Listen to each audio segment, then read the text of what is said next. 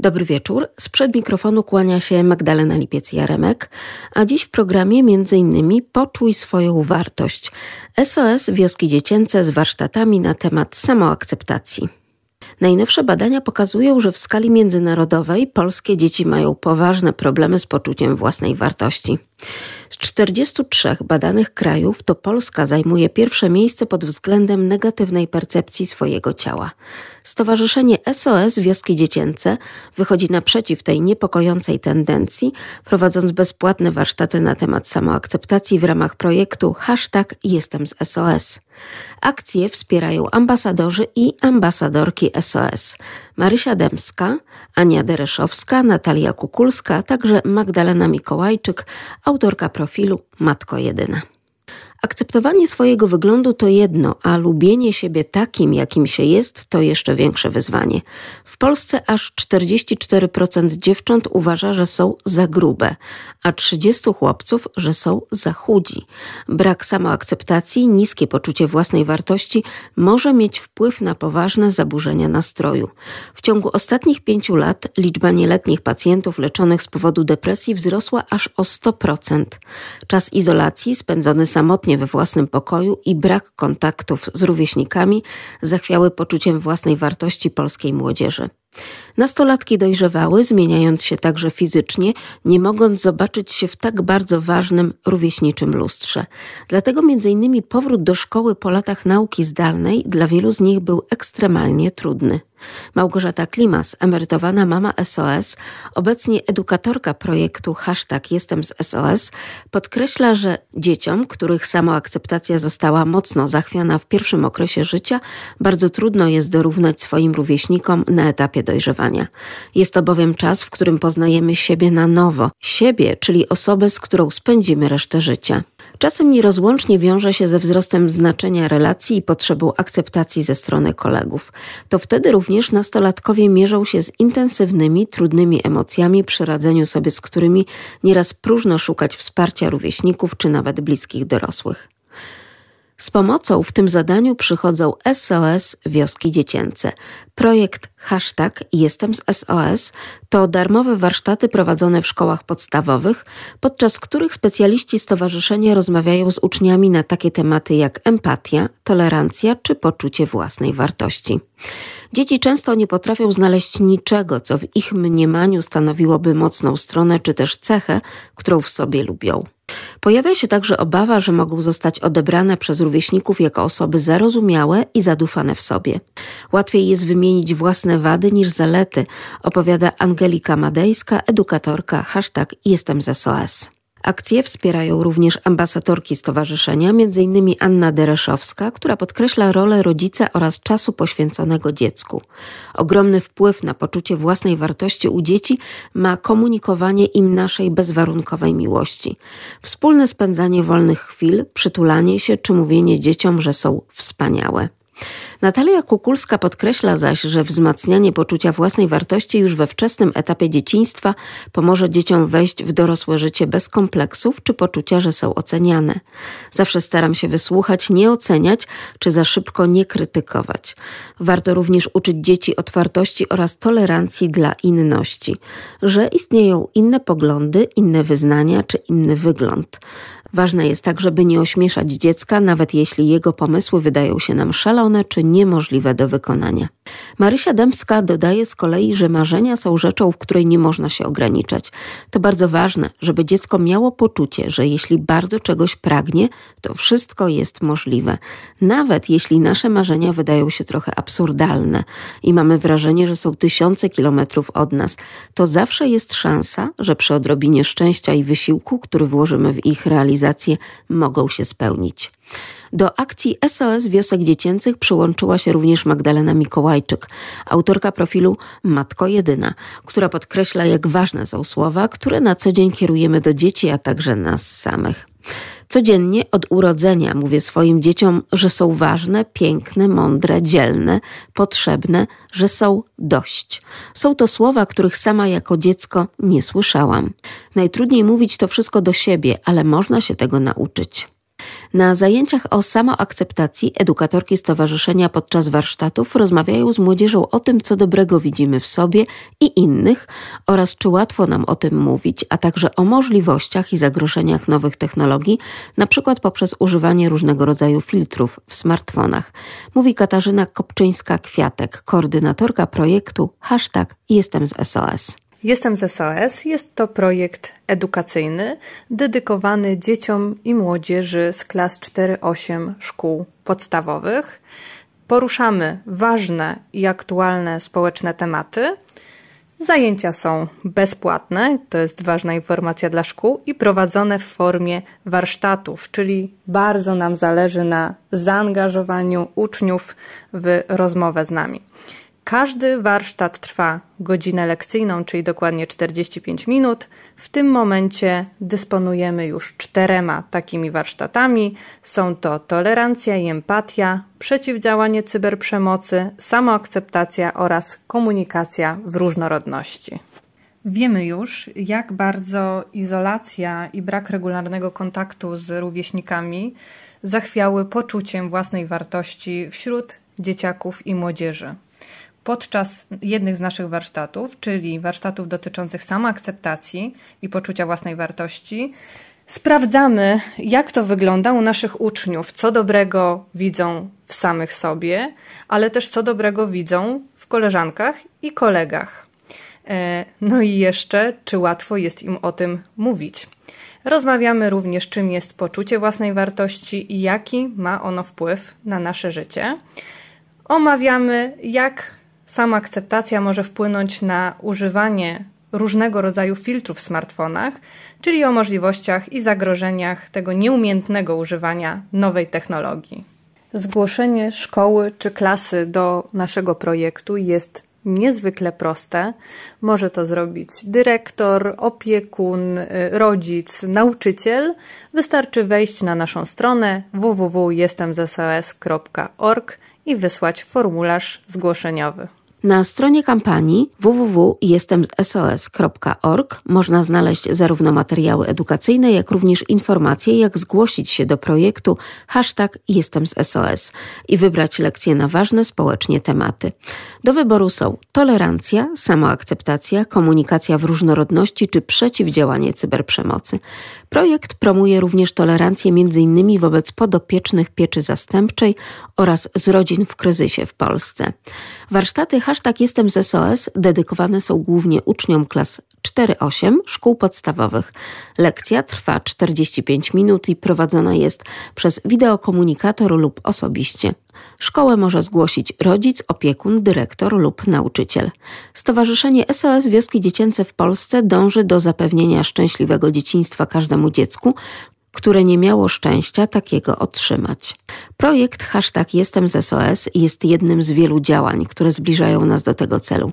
Aby przyłączyć się do wspólnej pomocy, wystarczy, że przekażą Państwo swoje 1,5% podatku na rzecz podopiecznych SOS Wiosek Dziecięcych, wpisując numer KRS w odpowiednią rubrykę formularza PIT.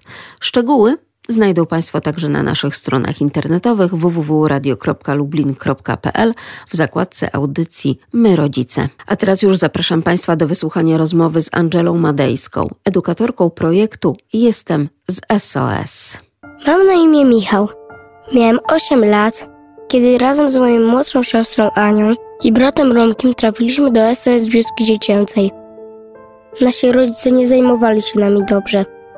Teraz wiem, że to dlatego, że byli chorzy. Chorzy na chorobę alkoholową. W domu często nie było co jeść i było zimno, a ja nie chodziłem do szkoły. Czasami zostawaliśmy sami na kilka dni i wtedy ja musiałem zajmować się młodszym rodzeństwem. W domu często też były awantury. I dlatego pan sędzia zdecydował, że przeniesiemy się w inne miejsce, że już nie będziemy mieszkać z rodzicami. Tych miejsc było kilka. Dziś już nie bardzo pamiętam, jak się nazywały. Ale w końcu trafiliśmy do domu. SOS Wioska Dziecięca to takie ościele podobnych domków. W każdym domku mieszka oddzielna rodzina SOS. W moim jest mama SOS Ewa i tata SOS Robert. Niektórzy mówią, że to moi rodzice zastępczy. Opiekują się nami, dopóki moi biologiczni rodzice nie wyzdrowieją. Mówię do nich ciociu i wujku, bo ciocia Ewa mówi, że przecież mam mamę i tatę. Teraz zawsze mamy co jeść i jest ciepło, a ja nie muszę się martwić, czy Ania jest przewinięta i czy nie krzyczy w nocy. Wujek Robert mówi, że teraz mogę być dzieckiem, bawić się, uczyć i spotykać z kolegami. W wiosce jest też taki specjalny budynek, gdzie pracują inni wujkowie i ciocie. Oni są pedagogami i psychologami, którzy pomagają nam poukładać sobie w głowie to wszystko, co się z nami stało. Ostatnio w jednym z domków powstało coś, co nazywa się Centrum Specjalistyczne. To takie fajne miejsce, gdzie jest basen z kulkami, drabinki i różne huśtawki. Co tydzień chodzę tam na zajęcia. Podobno dlatego, że mama piła przed moim urodzeniem i muszę w pewne rzeczy włożyć więcej wysiłku niż inni. Ale teraz nawet w szkole idzie mi lepiej. W centrum często spotkam Asię, która przychodzi tam z mamą do logopedy. Asia też jest podopieczną SOS Wiosek Dziecięcych, ale wcale nie mieszka w wiosce. Mieszka ze swoją mamą i tatą i czwórką rodzeństwa w małej miejscowości, niedaleko nas. Jak tłumaczyła mi ciocia Ewa, jej rodzina przechodzi kryzys, czyli trudny czas. To może zdarzyć się każdemu. Dlatego Asia chodzi do świetlicy SOS Rodzinie w swojej miejscowości. Tam dzieci się razem bawią, odrabiają lekcje i jedzą ciepły posiłek, a rodzice dostają pomoc przyjaciół w trudnych chwilach.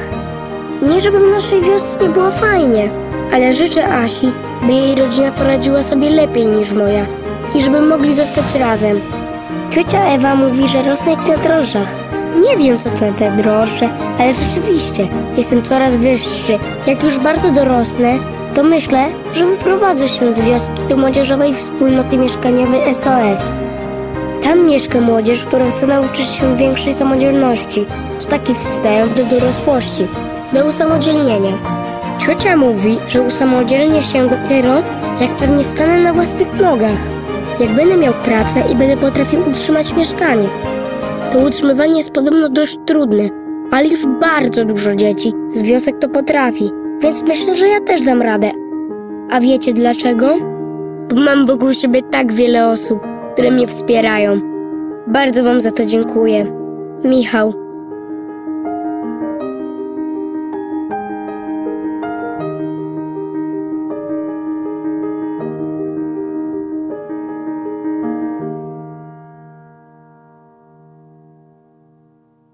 Takim razie, jakie jest zadanie tak naprawdę edukatorki projektu Jestem z SOS?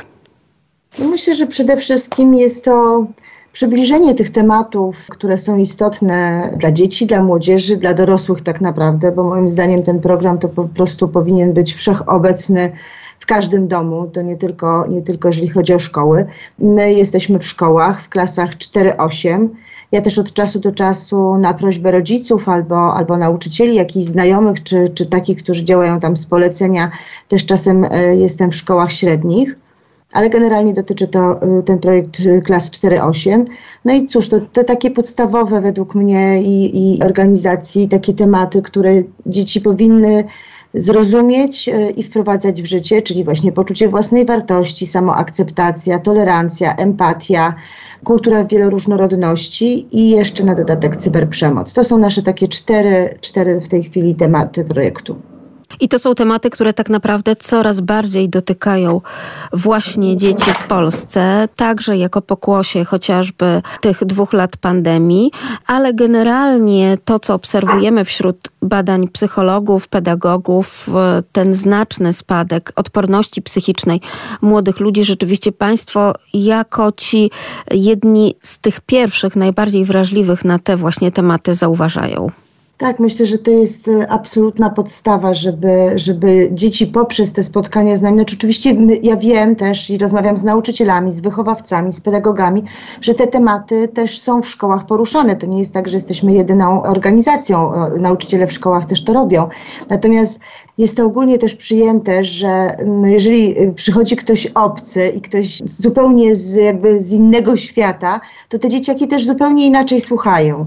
A my też mamy taką formę trochę trochę warsztatową. Ja bardzo lubię prowadzić z nimi dialog, bo wtedy najwięcej można tak naprawdę od tych dzieciaków usłyszeć i w ten sposób też się dowiedzieć, w którym kierunku też iść z różnymi tematami. Proszę powiedzieć w takim razie, z jakimi problemami tak naprawdę przychodzą w czasie tych dialogów, tych rozmów młodzi ludzie do Państwa? Powiem, że ostatnio miałam bardzo, tak myślałam o tym, żeby właśnie ten temat też poruszyć podczas rozmowy, bo bardzo mnie to poruszyło, te, te spotkanie. Miałam kilka spotkań w jednej szkole i właściwie dotknęliśmy wszystkich tych tematów, bo, bo taka była też potrzeba. I najbardziej mnie chyba tak zasmuciło to y, ten brak wiary w siebie dzieci. I to nie ma znaczenia wiek, naprawdę. Myślę, że im starsze, tym to sama akceptacja jest mniejsza, niestety. To jest jedna rzecz. Druga to to, że mm, no dużo było takich, podczas tych rozmów było bardzo dużo takiego żalu, smutku i braku zrozumienia e, ze strony dorosłych. I też mnie to bardzo poruszyło, że, że rodzice nie słuchają, że właściwie tylko pytają o to, jak w szkole, i potem nie słuchają tych odpowiedzi albo słuchają tylko tak, e, tak po prostu wybiórczo. Jak pojawia się jakiś trudniejszy temat, to no dobra, ale jakie masz oceny? Od razu jest pytanie, e, popraw taką ocenę, e, za mało się uczysz i tak dalej. I, i tutaj bardzo to wybrzmiało w, tej, w tych szkołach, w których ostatnio byłam. I naprawdę mnie to zasmuciło i nawet, nawet zrobiłam coś takiego, że że powiedziałam e, tym dzieciakom, że przepraszam ich e, i za dorosłych, i za, znaczy za wszystkich dorosłych, za rodziców, za nauczycieli, pedagogów, którzy tego nie słuchają w jakikolwiek sposób i z jakichkolwiek powodów. I że, mm, że nikt nam, jak się rodzą dzieci i wychodzimy ze szpitala, tym dzieckiem małym, to nikt nam nie daje instrukcji obsługi i, i że pewne rzeczy my musimy na własnej skórze doświadczać i, i wprowadzać różne rzeczy, żeby, żeby sprawdzać, co działa, a co nie. No i żeby też to zrozumieli, że mm, rodzice też mają swoje problemy i też mają różne wyzwania i pewnych rzeczy nie potrafią po prostu przekazać w taki sposób, jaki oni by oczekiwali. Więc myślę, że to były takie takie podstawowe rzeczy. Ale bardzo mnie zasmuciło to, że właśnie jak prosiłam o to, żeby podje, podniosły rękę te osoby, które mają poczucie własnej wartości na takim odpowiednim poziomie, dobrze się ze sobą czują, lubią siebie, to naprawdę to były jednostki. Ma Pani rację, to naprawdę smutna konkluzja tego spotkania i smutne te wyniki tych rozmów. Rzeczywiście ja myślę o jeszcze innej stronie, o tym, jak wiele teraz tak naprawdę tych różnego rodzaju warsztatów, spotkań właśnie dla osób, które chcą poszerzyć swoje horyzonty rodzicielskie, ale rzeczywiście te spotkania i te warsztaty parentingowe dotyczą zazwyczaj po pierwsze niemowląt, czyli tego pierwszego tak naprawdę okresu w życiu dziecka, później ewentualnie przedszkolaków, tego buntu dwu, trzy czy też czterolatka. Natomiast e, ta instrukcja obsługi już dojrzewającego młodego człowieka, nastolatka, rzeczywiście nie jest w zasięgu rodziców, prawda? Czyli tutaj widzimy takie pewne braki i rodzice też to dostrzegają i też bardzo szybko zniechęcają się w tym podejściu do nastolatka, który tak naprawdę no, przeżywa kolejny okres rozwojowy w swoim życiu i to bardzo znaczny. No dokładnie, tutaj jeszcze jest, trzeba zaznaczyć, że bardzo duży wpływ jest rówieśników. Więc w pewnym momencie rodzice jakby już tracą na, na znaczeniu, tak powiem kolokwialnie, i dużo, dużo ważniejsze jest zdanie rówieśników i to, żeby im się spodobać, żeby, żeby, mm, żeby lubili mnie, akceptowali. No i robi się różne też dziwne rzeczy w związku z tym, więc tutaj trzeba ogromnej uważności, jeżeli chodzi o rodziców jeżeli chodzi o opiekunów, y, czy w szkole, czy, czy poza szkołą, przecież też dzieciaki mają różne pasje, chodzą na różne zajęcia. Ja tutaj zachęcam do naprawdę dużej uważności na te dzieciaki i, i do rozmów z nimi, bo czasem jest łatwiej z kimś obcym o tym porozmawiać niż, niż właśnie z rodzicem. Nie wiem, czy to dobrze, czy źle, nie będę tego oceniała. Sama jestem też rodzicem i wiem, że nie zawsze wszystkie tematy były proste, ale dzieciaki moje, dzięki Bogu, zawsze się do mnie zgłaszały z różnymi problemami, więc tutaj e, to, to było dla mnie bardzo ważne. Natomiast wracając jeszcze do tego, do, ty, do tych rówieśników, to też pojawiły się takie, takie zdanie, nawet ja sobie je zapisałam i bardzo często je przytaczam podczas różnych tych warsztatów. Jedna dziewczynka powiedziała, że ona bardzo często robi różne rzeczy takie nie w zgodzie ze sobą, bo, bo właśnie chce być lubiana, doceniana przez rówieśników. I ja ten temat też podczas poczucia własnej wartości poruszam i pytam ich, czy to ma sens bo przecież taka relacja jest oparta tak naprawdę na kłamstwie i pokazuje im to, że żeby, żeby starali się otaczać takimi ludźmi, przy których wzrastają, przy których rozwijają skrzydła, przy których mogą być sobą i którzy akceptują ich w pełni, bo to też jest dla nich ważne, bo ten temat poczucia własnej wartości właśnie w takich dwóch jakby odsłonach prowadzimy, e, jeżeli chodzi o te warsztaty, czyli jedna rzecz to to, jak my siebie postrzegamy, co, jakie my mamy mocne strony, jak my siebie lubimy, czy nie lubimy i z jakiego powodu i druga część to jest właśnie to, jak postrzegają nas inni ludzie, nasi rówieśnicy, nasi przyjaciele, znajomi. I tak jak już tutaj pani wielokrotnie zaznaczała, my podczas warsztatów, my podczas spotkań i teraz właśnie dopytajmy o tę techniczną stronę samego projektu Jestem z SOS, ponieważ naszym gościem, przypomnę, jest Angela Madejska, edukatorka projektu Jestem z SOS. Jak to technicznie wygląda, bo wiemy też, że wielu nauczycieli, pedagogów, również dyrektorów szkół słucha naszego programu w cyklu audycji My Rodzice, więc myślę, że to także będzie dla nich wiążąca informacja. To znaczy tak, jakby można to zrobić na dwa sposoby. No po pierwsze, jakby wiadomo, zgłoś, zgłosić się przez naszą stronę jestemzsos.org. Te, te spotkania są bezpłatne dla, dla szkół, dla dzieciaków. Jak one wyglądają? No, część jest, y, jeżeli jest taka możliwość, y, wykonywana y, stacjonarnie, czyli ja jeżdżę i, i dziewczyny, koleżanki moje z zespołu jeździmy do szkół i, i te warsztaty przeprowadzamy po prostu będąc w klasie, a część, no z racji też tego, że dużo jest tych zgłoszeń i, i, i czasem szkoda jest stracić czasu na chociażby dojazdy i, i bo w tym czasie możemy już kolejną lekcję zrobić, więc też przeprowadzamy je online. I tutaj jest ogromna rola y, wychowawcy, bo ja zazwyczaj albo z wychowawcą, albo z pedagogiem wcześniej rozmawiam i ustalamy różne rzeczy i tak, takie techniczne. I tutaj ważne jest to, żeby bardzo często jest tak, że y, ja jestem na tym dużym telewizorze, że tak powiem, w, w klasie, czyli na, na tym ekranie, a laptop albo komputer z kamerką jest przekręcony w, taką w taki sposób, żebym ja widziała klasę i jest to dialog. Ja, oni nie muszą siedzieć w ławkach. Ja chcę, żeby oni jak najbliżej byli, żeby siedzieli sobie, żeby było im wygodniej, żebyśmy mogli swobodnie porozmawiać i, i daje im różne zadania, cały czas podkreślając, że to jest e, informacja w pigule, którą dostają, ale resztę pracy muszą wykonać sami i, i, i dajemy takie zadania, które e, proponujemy, żeby z, zrobili albo właśnie z wychowawcą na kolejnej godzinie wychowawczej, część też w domu, no i część, żeby robili od dziś na zawsze, czyli żeby zaczęli wierzyć w siebie i wprowadzać te wszystkie metody i możliwości polubienia siebie, chociażby w tym temacie właśnie, jeżeli chodzi o samoakceptację E, żeby polubili siebie i żeby polubili też innych ludzi i, i żeby tworzyli fajne, mądre, takie świadome relacje z drugim człowiekiem. Dlatego też między innymi warsztat o przeciwdziałaniu cyberprzemocy to bardzo ważny temat, temat, który tak naprawdę chcieliby również i nauczyć się po prostu postępować, prawda, z takimi sytuacjami i rodzice i nauczyciele, bo dla nas to też jest nowy świat, tak jak i dla tych młodych ludzi. Tak, tak, w ogóle ja zawsze podkreślam to, jak e, puszczam ten nasz e, spot reklamowy dotyczący właśnie cyberprzemocy, e, że zostawia niewidzialne ślady.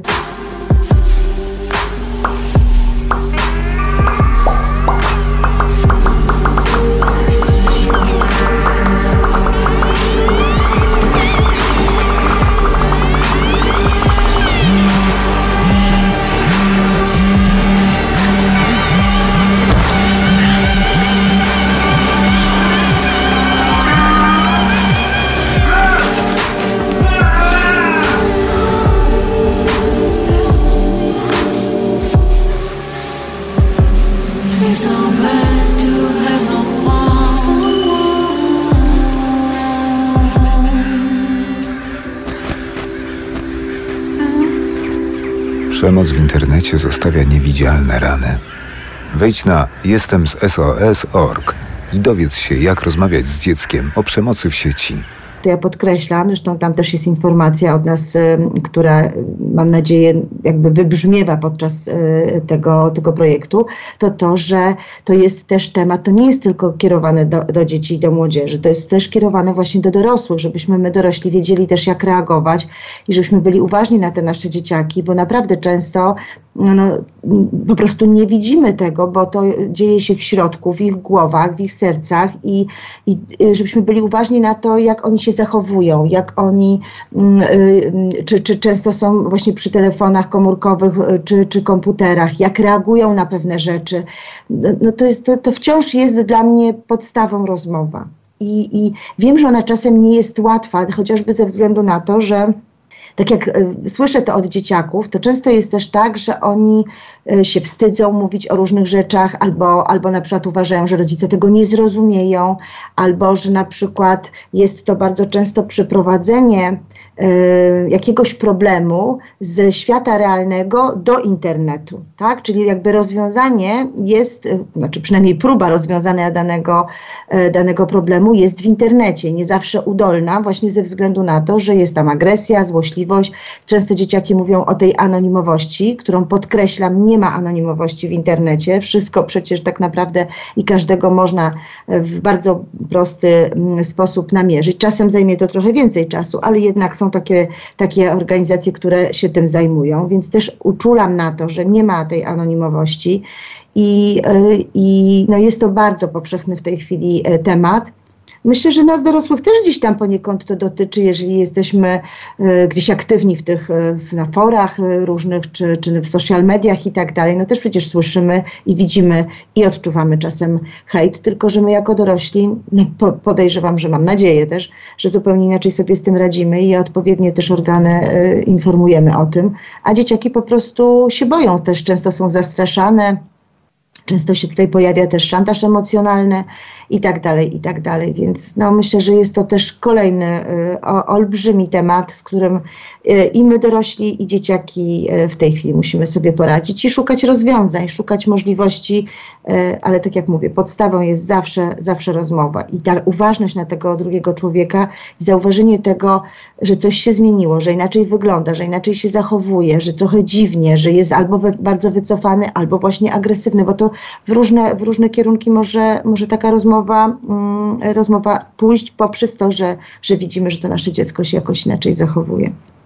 A w takim razie jakich form przemocy doświadczają nastolatki? To między innymi wyniki badań, które Państwo prezentują. Tutaj bardzo dużo oczywiście ten, ten hejt, tylko że tak naprawdę hejt to, to to jest tak pojemne słowo, bo tam jest bardzo dużo, oprócz wulgarnych słów, oprócz obraźliwych, oprócz y, zdjęć, które są przerabiane na memy, y, czy, czy jaki, jakimiś, jakimiś dodatkowymi y, naklejkami, emotikonkami oklejone te zdjęcia w różny sposób, to też proszę pamiętać, że na przykład jedną z takich form cyberprzemocy, o której się mało mówi, bo, bo, bo nie wszyscy wiedzą, że to w ogóle jest forma cyberprzemocy, jest na przykład odrzucenie. Czyli teraz bardzo dużo klas ma swoje takie grupy na, nie na, na różnych social mediach i, I często są to jakby cała klasa tam jest, prawda? Czasem jest też tam nauczyciel, ale rzadko. Oni tam się kontaktują, między innymi właśnie, co się wydarzyło w danym dniu w szkole, albo no, żeby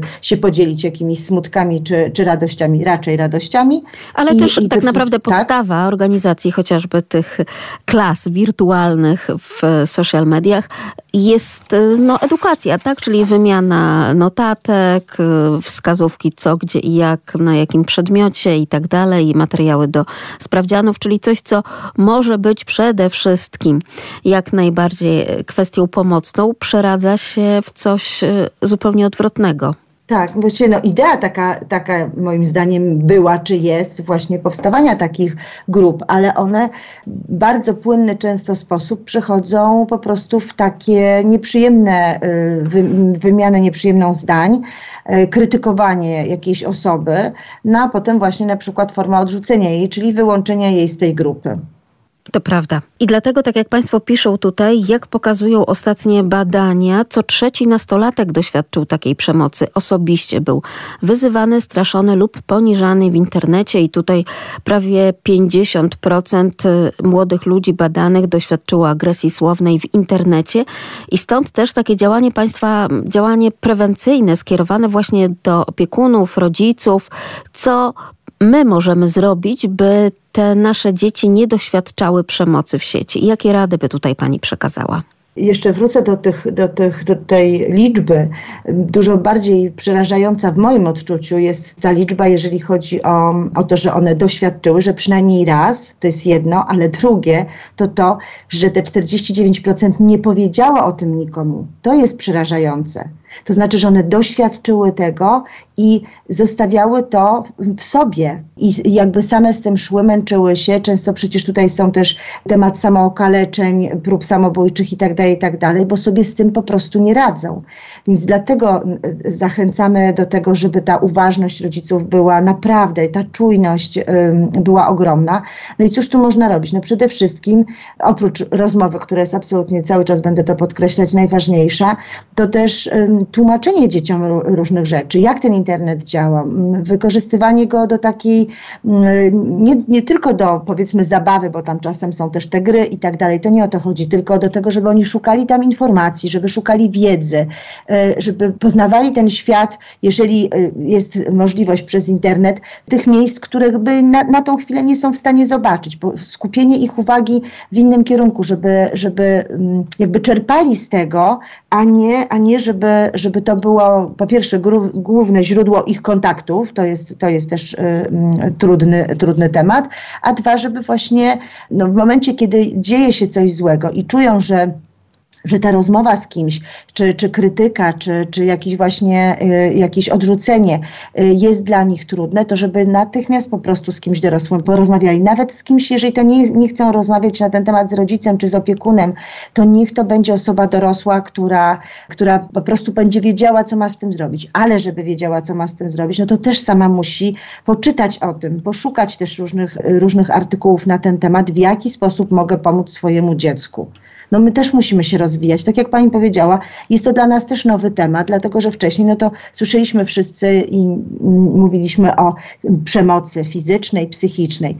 No od momentu, kiedy ten internet y, tak dużą część naszego życia mm, zajmuje, no to, to bardzo dużo różnych, y, różnych tematów, różnych problemów przeszło też tutaj. I, i, I trzeba być bardziej uważnym na to, co się dzieje w tym internecie i jak te nasze dzieciaki z tego internetu korzystają czego oni tam szukają, jakie, jakie hasła wpisują. Przecież to wszystko można sprawdzić też w historii. Ja nie mówię, żeby, żeby śledzić tego swojego dzieciaka i żeby go e, tam cały czas kontrolować. To w ogóle nie o to chodzi, tylko chodzi o takie wsparcie, o taką uważność i czujność.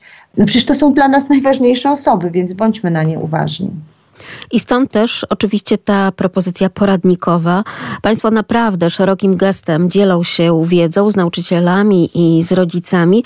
Można pobierać z Państwa strony poradnik, chociażby w tym tak, temacie. W ogóle są, tak, w ogóle ma, dużo materiałów jest też na tej, na tej stronie i staramy się cały czas też poprzez artykuły, y, różne informacje które też y, są y, przez nas wrzucane do internetu, ale przede wszystkim właśnie te materiały. Zapraszamy naprawdę na tą stronę, jest, jestem z, z sos.org i tam są materiały do, tak naprawdę dotyczące każdego z tych tematów, które, o których tutaj mówimy.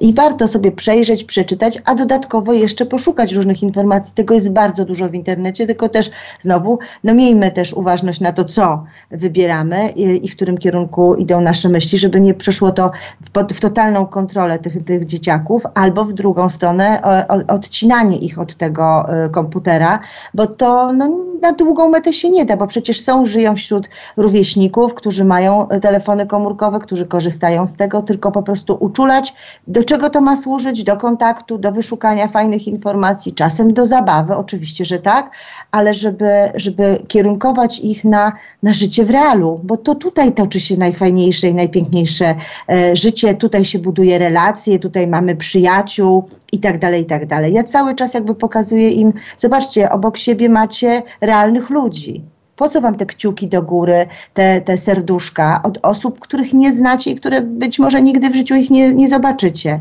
Tutaj dbajcie o te relacje, które macie i, i, i zwracajcie uwagę na to, co, co jest wokół was i, i w was, a niekoniecznie tylko poprzez internet. Korzystajcie z życia. Czy poprzez Pani doświadczenie także obcowania z młodymi ludźmi, ten okres postpandemiczny pokazał, że coraz trudniej odbudowywać dzieciom i młodzieży te relacje towarzyskie właśnie w klasie, wśród przyjaciół, znajomych? Ja zawsze patrzę po pozytywnej i zawsze, zawsze jest we mnie dużo e, nadziei i wiary w, w człowieka.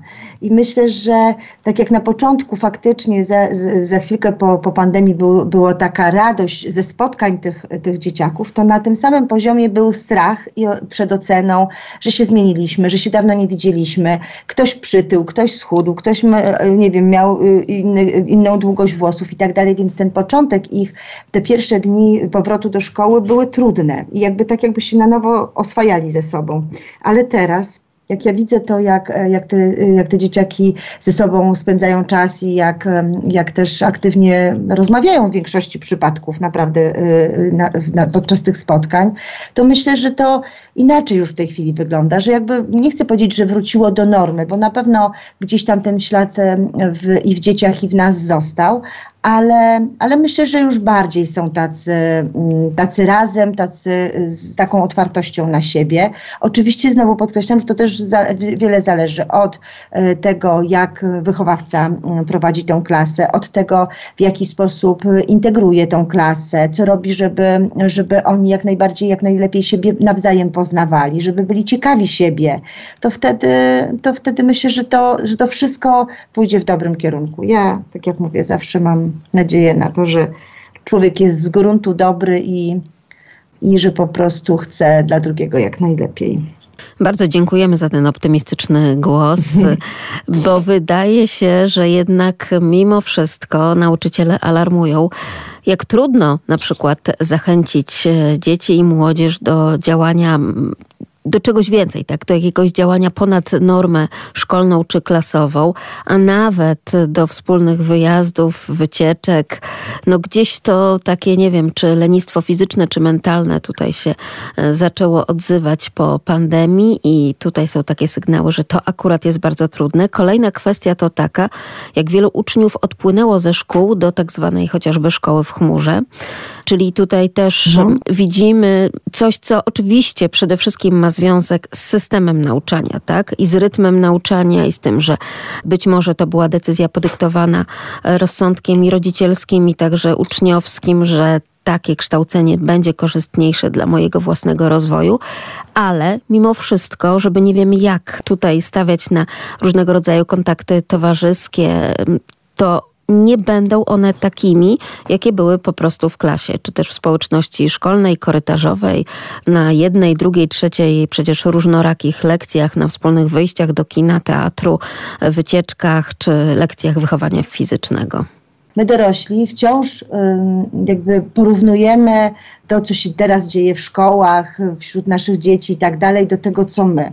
No, musimy pamiętać też o tym, że... Do tego, jak się... było, tak? E, tak, o tym pani do mówi. tego jak było, tak, do, do tych właśnie przerw, do tych spotkań przy trzepaku i tak dalej, i tak dalej. I to jest okej, okay. tylko pamiętajmy, no, że, że świat się zmienia, że technologia poszła do przodu, y, że oczywiście ja, ja też uważam, że widzę to, że, że, że dzieciaki są trochę bardziej rozleniwione, że te umysły ich są bardzo w tych komórkach y, i, i w komputerach, ale myślę, że, że ja znowu, to, to, to jest też tak, że na przykład byłam w jednej takiej, podam przykład, bo to myślę będzie takie najbardziej namacalne. Byłam w jednej ze szkół, w której um, jest zakaz totalny um, posiadania komórki w szkole. Znaczy po prostu mogą się kontaktować, jeżeli jest wiadomo, jest jakaś sytuacja trudna czy ważna, to za pomocą sekretariatu można się skontaktować z rodzicem yy, czy opiekunem i tak dalej. Czyli jak, tak jak było. Tak, tak jak było. I teraz tak, yy, to tutaj jak weszłam do tej szkoły, to poczułam od razu, że jest inaczej. Po prostu fizycznie poczułam zmianę w ciele. I zaczęłam obserwować te, te dzieciaki. One się naprawdę wspólnie bawiły, na przerwie ganiały za piłką na boisku, e, bawiły się, rozmawiały ze sobą, rozmawiały ze sobą twarzą w twarz i naprawdę tam no, atmosfera była super. I ja mm, za, za, za, zauważywszy to, powiedzie, podeszłam potem na koniec tych wszystkich moich zajęć do, do wychowawców, poszłam do, do pokoju nauczycielskiego na rozmowę, powiedziałam, że jestem zachwycona, że w ogóle to jest po prostu niesamowite.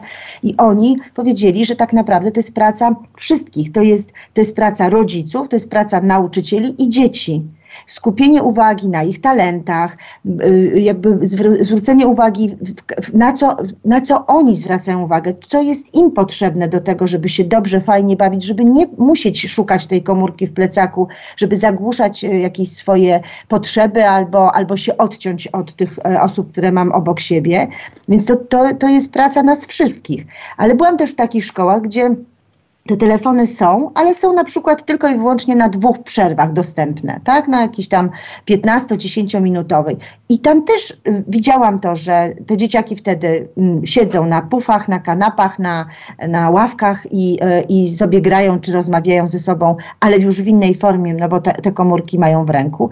Tylko, że znowu jeżeli będziemy dawać zainteresowanie tym dzieciakom, jeżeli będziemy im pokazywać to, że oni mają mocne strony, że oni mają mm, fajne dary i talenty same w sobie, żeby im pokazać to, że oni są dobrzy w czymś, i wzmacniać w nich to, to, nie, to będziemy odciągać ich wtedy od tego. Ja wiem, że, że ten świat jest bardzo teraz technologiczny, no ale przecież to kurczę chyba od nas, rodziców i dorosłych, zależy, w jaki sposób y, y, te, te dzieciaki możemy prowadzić i pokazywać im, jak oni mają się rozwijać, że niekoniecznie to musi być e, znajomość y, czy, czy, czy rozmowa przez, przez telefon komórkowy, tylko spotkajcie się, umówcie się.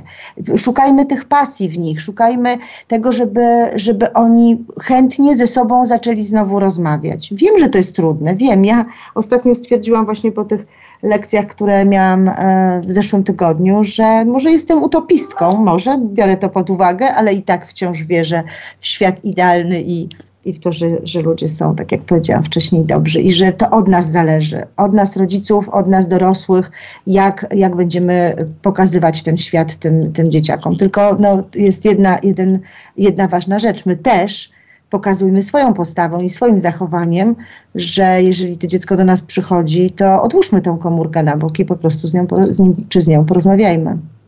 To prawda, bo przede wszystkim dzieci przecież odwzorowują nasze własne zachowania codzienne i są bacznymi obserwatorami swoich rodziców i ich postępowania, i później mamy takie, a nie inne rezultaty. A proszę powiedzieć, w takim razie, tak patrząc przez Pani doświadczenie również w tym świecie idealnym, kiedy byłby taki idealny moment? Chodzi mi tutaj o granicę wieku, pokazania tego cyberświata, czyli po prostu podarowania w dłoń smartfona, tak? Bo ja nie mówię tutaj już o telefonie, telefonie, bo to są zupełnie inne sprawy, czyli tego smartfona otwartego na wszystko to, co internet także daje, a nie tylko telefon czy SMS. Znaczy, na pewno widzę to, że za, za szybko i za wcześnie dajemy te telefony dzieciakom, ale mówię tutaj właśnie o smartfonach. Widzę, y, czasem mnie to przeraża, że nie wiem, trzyletnie dziecko trzyma telefon i ogląda sobie bajkę w sklepie na zakupach. Y, czy w mamą, restauracji. Czy czy w restauracji, dokładnie. Ja wiem, że że, mm, że to wtedy, y, że wtedy dorosły ma święty spokój tak zwany. Ja zdaję sobie sprawę z tego i też e, robiłam różne rzeczy, tylko wtedy wsadzałam moje dziecko i puszczałam bajkę Disneya jakąś e, w miarę ciekawą, albo na przykład Kubusia Bochatka.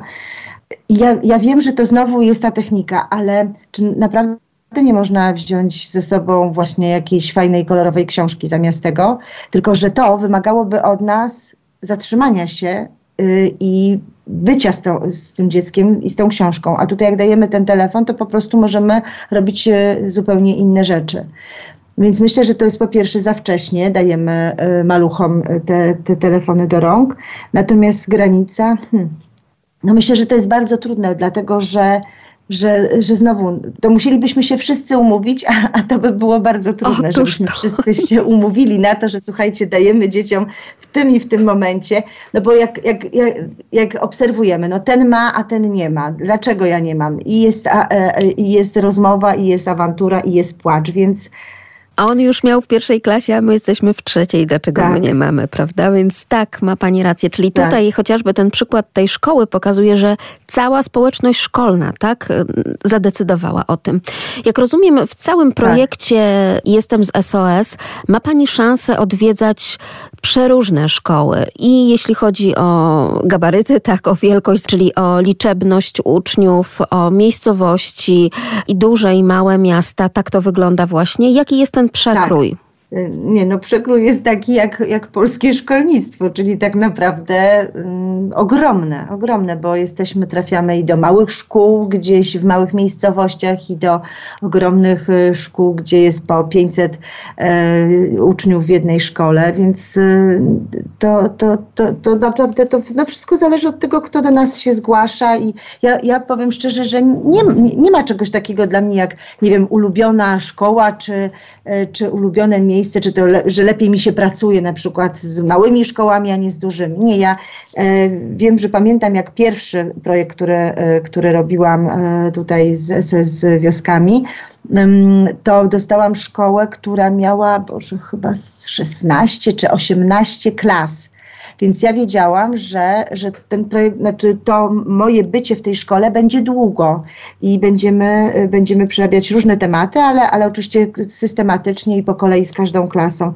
I, yy, I powiem Pani, że tak się zaprzyjaźniłyśmy też z tymi yy, nauczycielami, wychowawcami, z tą panią pedagog, która też zgłosiła yy, swoją szkołę do, do tego projektu, że no, no teraz jak się tylko pojawia jakiś nowy temat, to, to, to dzwonią i mówimy to co? No to robimy następny temat super. Te dzieciaki już też mnie znają, bo, bo tak mamy też, że, mm, że jak ja jak wchodzę do danej szkoły, to ja od początku do końca tą szkołę prowadzę. Taka, taka niepisana umowa między nami. Oczywiście, że jeżeli tam by coś się działo takiego, że trzeba by było jakiegoś wsparcia, no to tutaj w naszym zespole absolutnie jest. Natomiast no chyba tak każda z nas lubi, że tak tę szkołę od początku do końca dopieszcza i, i, i jest za nią odpowiedzialna. Więc nie, nie, nie ma czegoś takiego. Jest ogromne, ogromne zróżnicowanie i szkół, i dzieciaków, i nauczycieli, ale, ale uwielbiam to robić i mam cały czas takie, takie wrażenie, że, że siejemy, że to prędzej czy później zakiełkuje dobrym samopoczuciem, lubieniem siebie, e, empatią w stosunku do innych ludzi, e, takim mądrym podejściem do tego komputera i wybieraniem rzeczy, które mnie rozwijają, które mnie wspierają i, i, i dają mi moc, a nie, a nie ograniczają mnie. No i też ta wieloróżnorodność, to, że, że każdy z nas jest inny, co podkreślamy cały czas na każdym z tych tematów, że każdy z nas jest inny i każdy jest wyjątkowy i żeby to zapamiętali przynajmniej z z, tych naszych wszystkich tematów, że każdy z nich jest wyjątkowy. I to niech będzie życzeniem, takim życzeniem do spełnienia. Dziękując Pani za rozmowę, chciałabym tylko jeszcze jedną ważną rzecz na koniec poruszyć, bo przecież Stowarzyszenie SOS Wioski Dziecięce w Polsce to przede wszystkim dzieci i opieka nad dziećmi z pieczy zastępczej, ale także rodzin w kryzysie. Czy tutaj rzeczywiście coś się zmienia? Czy te dzieci już przestały być postrzegane jako inne, chociażby w swojej grupie rówieśniczej, czy generalnie w środowisku, w którym przyszło im na nowo żyć? Staramy się też ten temat właśnie za pomocą tych naszych, y, tego całego naszego projektu też mówić o, o tym, że są wśród nas dzieciaki z różnych rodzin. Y, czasem właśnie mogą być takie sytuacje, że też są przecież dzieciaki z, naszy, z naszych wiosek, są z, z rodzin y, adopcyjnych i tak dalej, że, że to są normalne, fajne dzieciaki, że one się niczym nie różnią, niczym się nie różnimy jedni od drugich, tylko po prostu, żeby z większym takim takim szacunkiem i uwagą, a jednocześnie też, żeby nie, nie zachowywać się w stosunku do nich tak bardzo inaczej, żeby oni nie odczuli tego w taki sposób, bo też to często podkreślają dzieciaki nasze, że oni chcą po prostu być normalnie traktowani. Czyli żeby nie e, przedobrzyć I, też, prawda? Tak, żeby w żadną stronę, tak, żeby, żeby, żeby nie, nie spowodować tego, że oni się będą źle czuć, że ktoś się nad nimi lituje, a to w ogóle nie o to chodzi, bo, bo e, tak jak każdy mają swoje radości i smutki i, i pewne rzeczy, ich doświadczenia no niestety były na tyle trudne, że, że oczywiście, że wiadomo, że zupełnie inaczej też do pewnych rzeczy podchodzą, ale tutaj no też ogromna rola naprawdę naszych mam Y, i tatusiów, i cioć, i wujków SOS. Naprawdę robią niesamowitą robotę.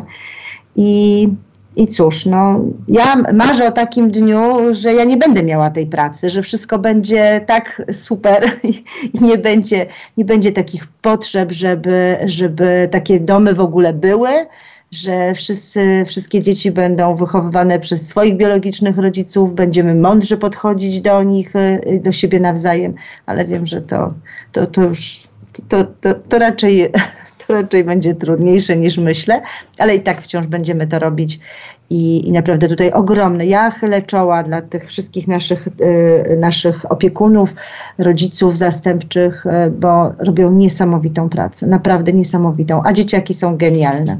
I niech tak pozostanie. Ja już teraz rozumiem, że ten przede wszystkim e, pani optymizm i zapał do pracy z młodzieżą napędza panią do dalszych działań, więc życzymy, aby nie ustawała pani również i w tych działaniach. Bardzo pięknie dziękuję za rozmowę. Dziękuję ślicznie i zapraszam na naszą stronę. Naprawdę myślę, że warto po, po spotkać się z nami, porozmawiać, e, ustalić e, pewne e, zasady, jak, jak, państwo, jak Państwa szkoły chcą z nami współpracować i naprawdę róbmy to, czyńmy dobro i niech to się niesie, niech będzie pięknie na tym świecie. Bardzo dziękuję. Pozdrawiam. Dziękuję Do usłyszenia. Pozdrawiam. Naszym gościem była Angela Madejska, edukatorka projektu i jestem z SOS. Zapraszam Państwa do wysłuchania drugiej godziny audycji My, Rodzice. Do usłyszenia tuż po 23. Maria Wielgosz-Matuła, jak mówi o sobie, biegająca prawniczka, a w rzeczywistości górska biegaczka wyczynowa w rankingu posiada obecnie poziom zaawansowany B. Przez wiele lat biegała z psem, niemniej aktywna była także podczas ciąży, a tuż po narodzinach synka nie przerwała swoich pasji biegowych i podróżniczych. Z niemowlęciem na rękach i psem zwiedziła włoskie Dolomity, Alpy austriackie, a nawet lodowiec. Była to podróż przez Europę z dzieckiem i psem w pierwszych miesiącach życia synka. Opowiada Maria Wielgosz-Matuła i Przemysław Matuła. Będziemy mogli sobie wspólnie przypomnieć właśnie 12 miesięcy z naszego życia i pierwsze 12 miesięcy życia naszego synka, Kazia. Zacznę od takiego krótkiego wstępu. To pozwoli pewnie trochę lepiej zrozumieć nasz sposób myślenia, to czym kierowaliśmy się planując podróże. 5 października 2021 roku przyszedł na świat nasz synek Kazio. Takie przyjście na świat, narodziny dziecka to przeważnie wiąże się z, u kobiety, a pewnie też u mężczyzn, ale u kobiety z takim lękiem, tak, stresem, co to będzie, jak to będzie i z takim uczuciem, że jest jakaś rewolucja w życiu, przychodzi coś zupełnie nowego, nowy etap się zaczyna. Muszę przyznać, że w wielu kwestiach życiowych u mnie jest zupełnie inaczej, mam inne myślenie i tu było też inaczej. Nie traktowałam tego przyjścia na świat syna jako jakąś wielką rewolucję. Było wręcz odwrotnie. Miałam takie poczucie, że to świetnie, Będziemy mieli cudownego kompana, będziemy mogli razem jeszcze więcej zobaczyć. Ten czas będzie jeszcze fantastyczniej wypełniony w towarzystwie właśnie naszego dziecka. To było, myślę, takie kluczowe, jeżeli chodzi o wszystkie plany, wszystkie marzenia i z każdym miesiącem ciąży było tych marzeń coraz więcej. To się kumulowało niesamowicie w mojej głowie. Muszę przyznać, że niektórzy patrzyli na mnie jak na wariatkę, bo naprawdę cały czas chodziłam, opowiadałam o tym, co ja będę z tym dzieckiem robić, gdzie my będziemy z nim jeździć. Po całym świecie będziemy na pewno z nim jeździć.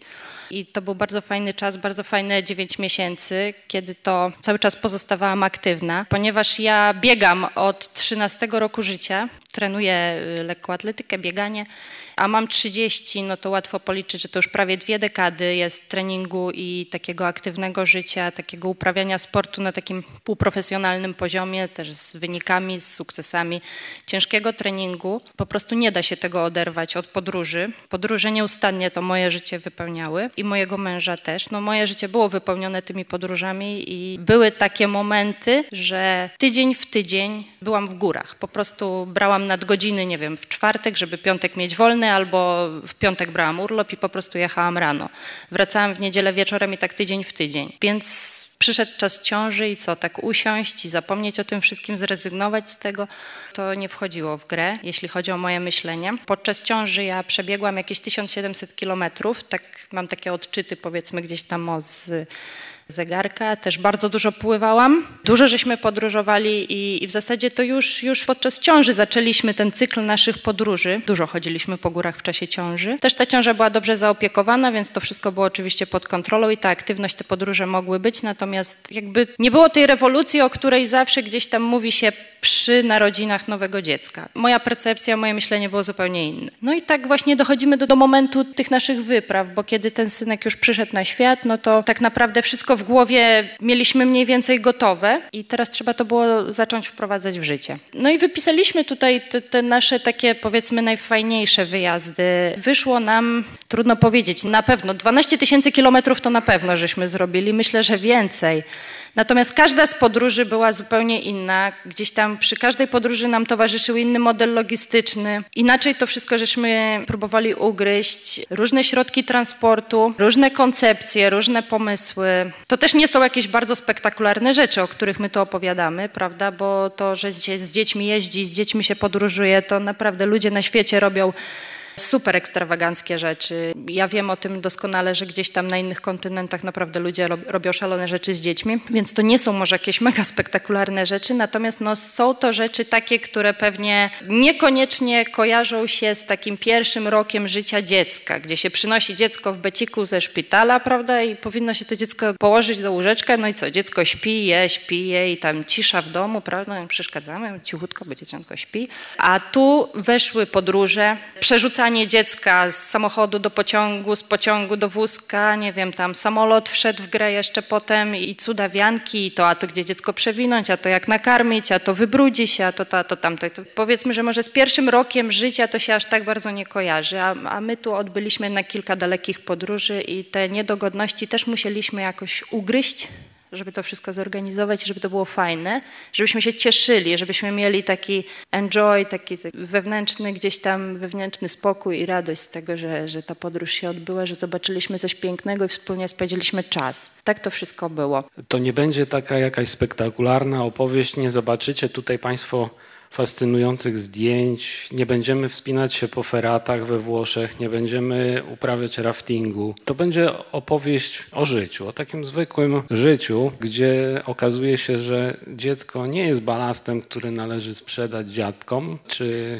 gdzieś oddać, tylko jest po prostu członkiem rodziny, z którą się po prostu jeździ i po prostu się żyje. Kontynuuje się to życie takim, jak, jakim ono było, z jakimiś oczywiście drobnymi modyfikacjami. To jest właśnie fascynujące, że robi się coś nowego. Narodził się Kazimierz, czas mijał, a nas zaczęło coś jakby swędzić, coś nas zaczęło miotać, że powinniśmy się jakoś już z tego domu przemieścić, bo ileż można w nim siedzieć. No, zima oczywiście jest dosyć trudnym czasem na to, żeby z malutkim dzieckiem jeździć, bo to jest narażenie na choroby i tak dalej. No zresztą ten czas maleńkości bardzo szybko mijał, więc pojawił się pomysł, gdzie pojechać. No najlepiej jest pojechać tak, żeby było bezpiecznie, więc żeby było w miarę blisko, żeby było znajomo, żeby wiedzieć, co nas czeka. Padł kierunek Tatry Bielskie, miejscowość Żdiar, położona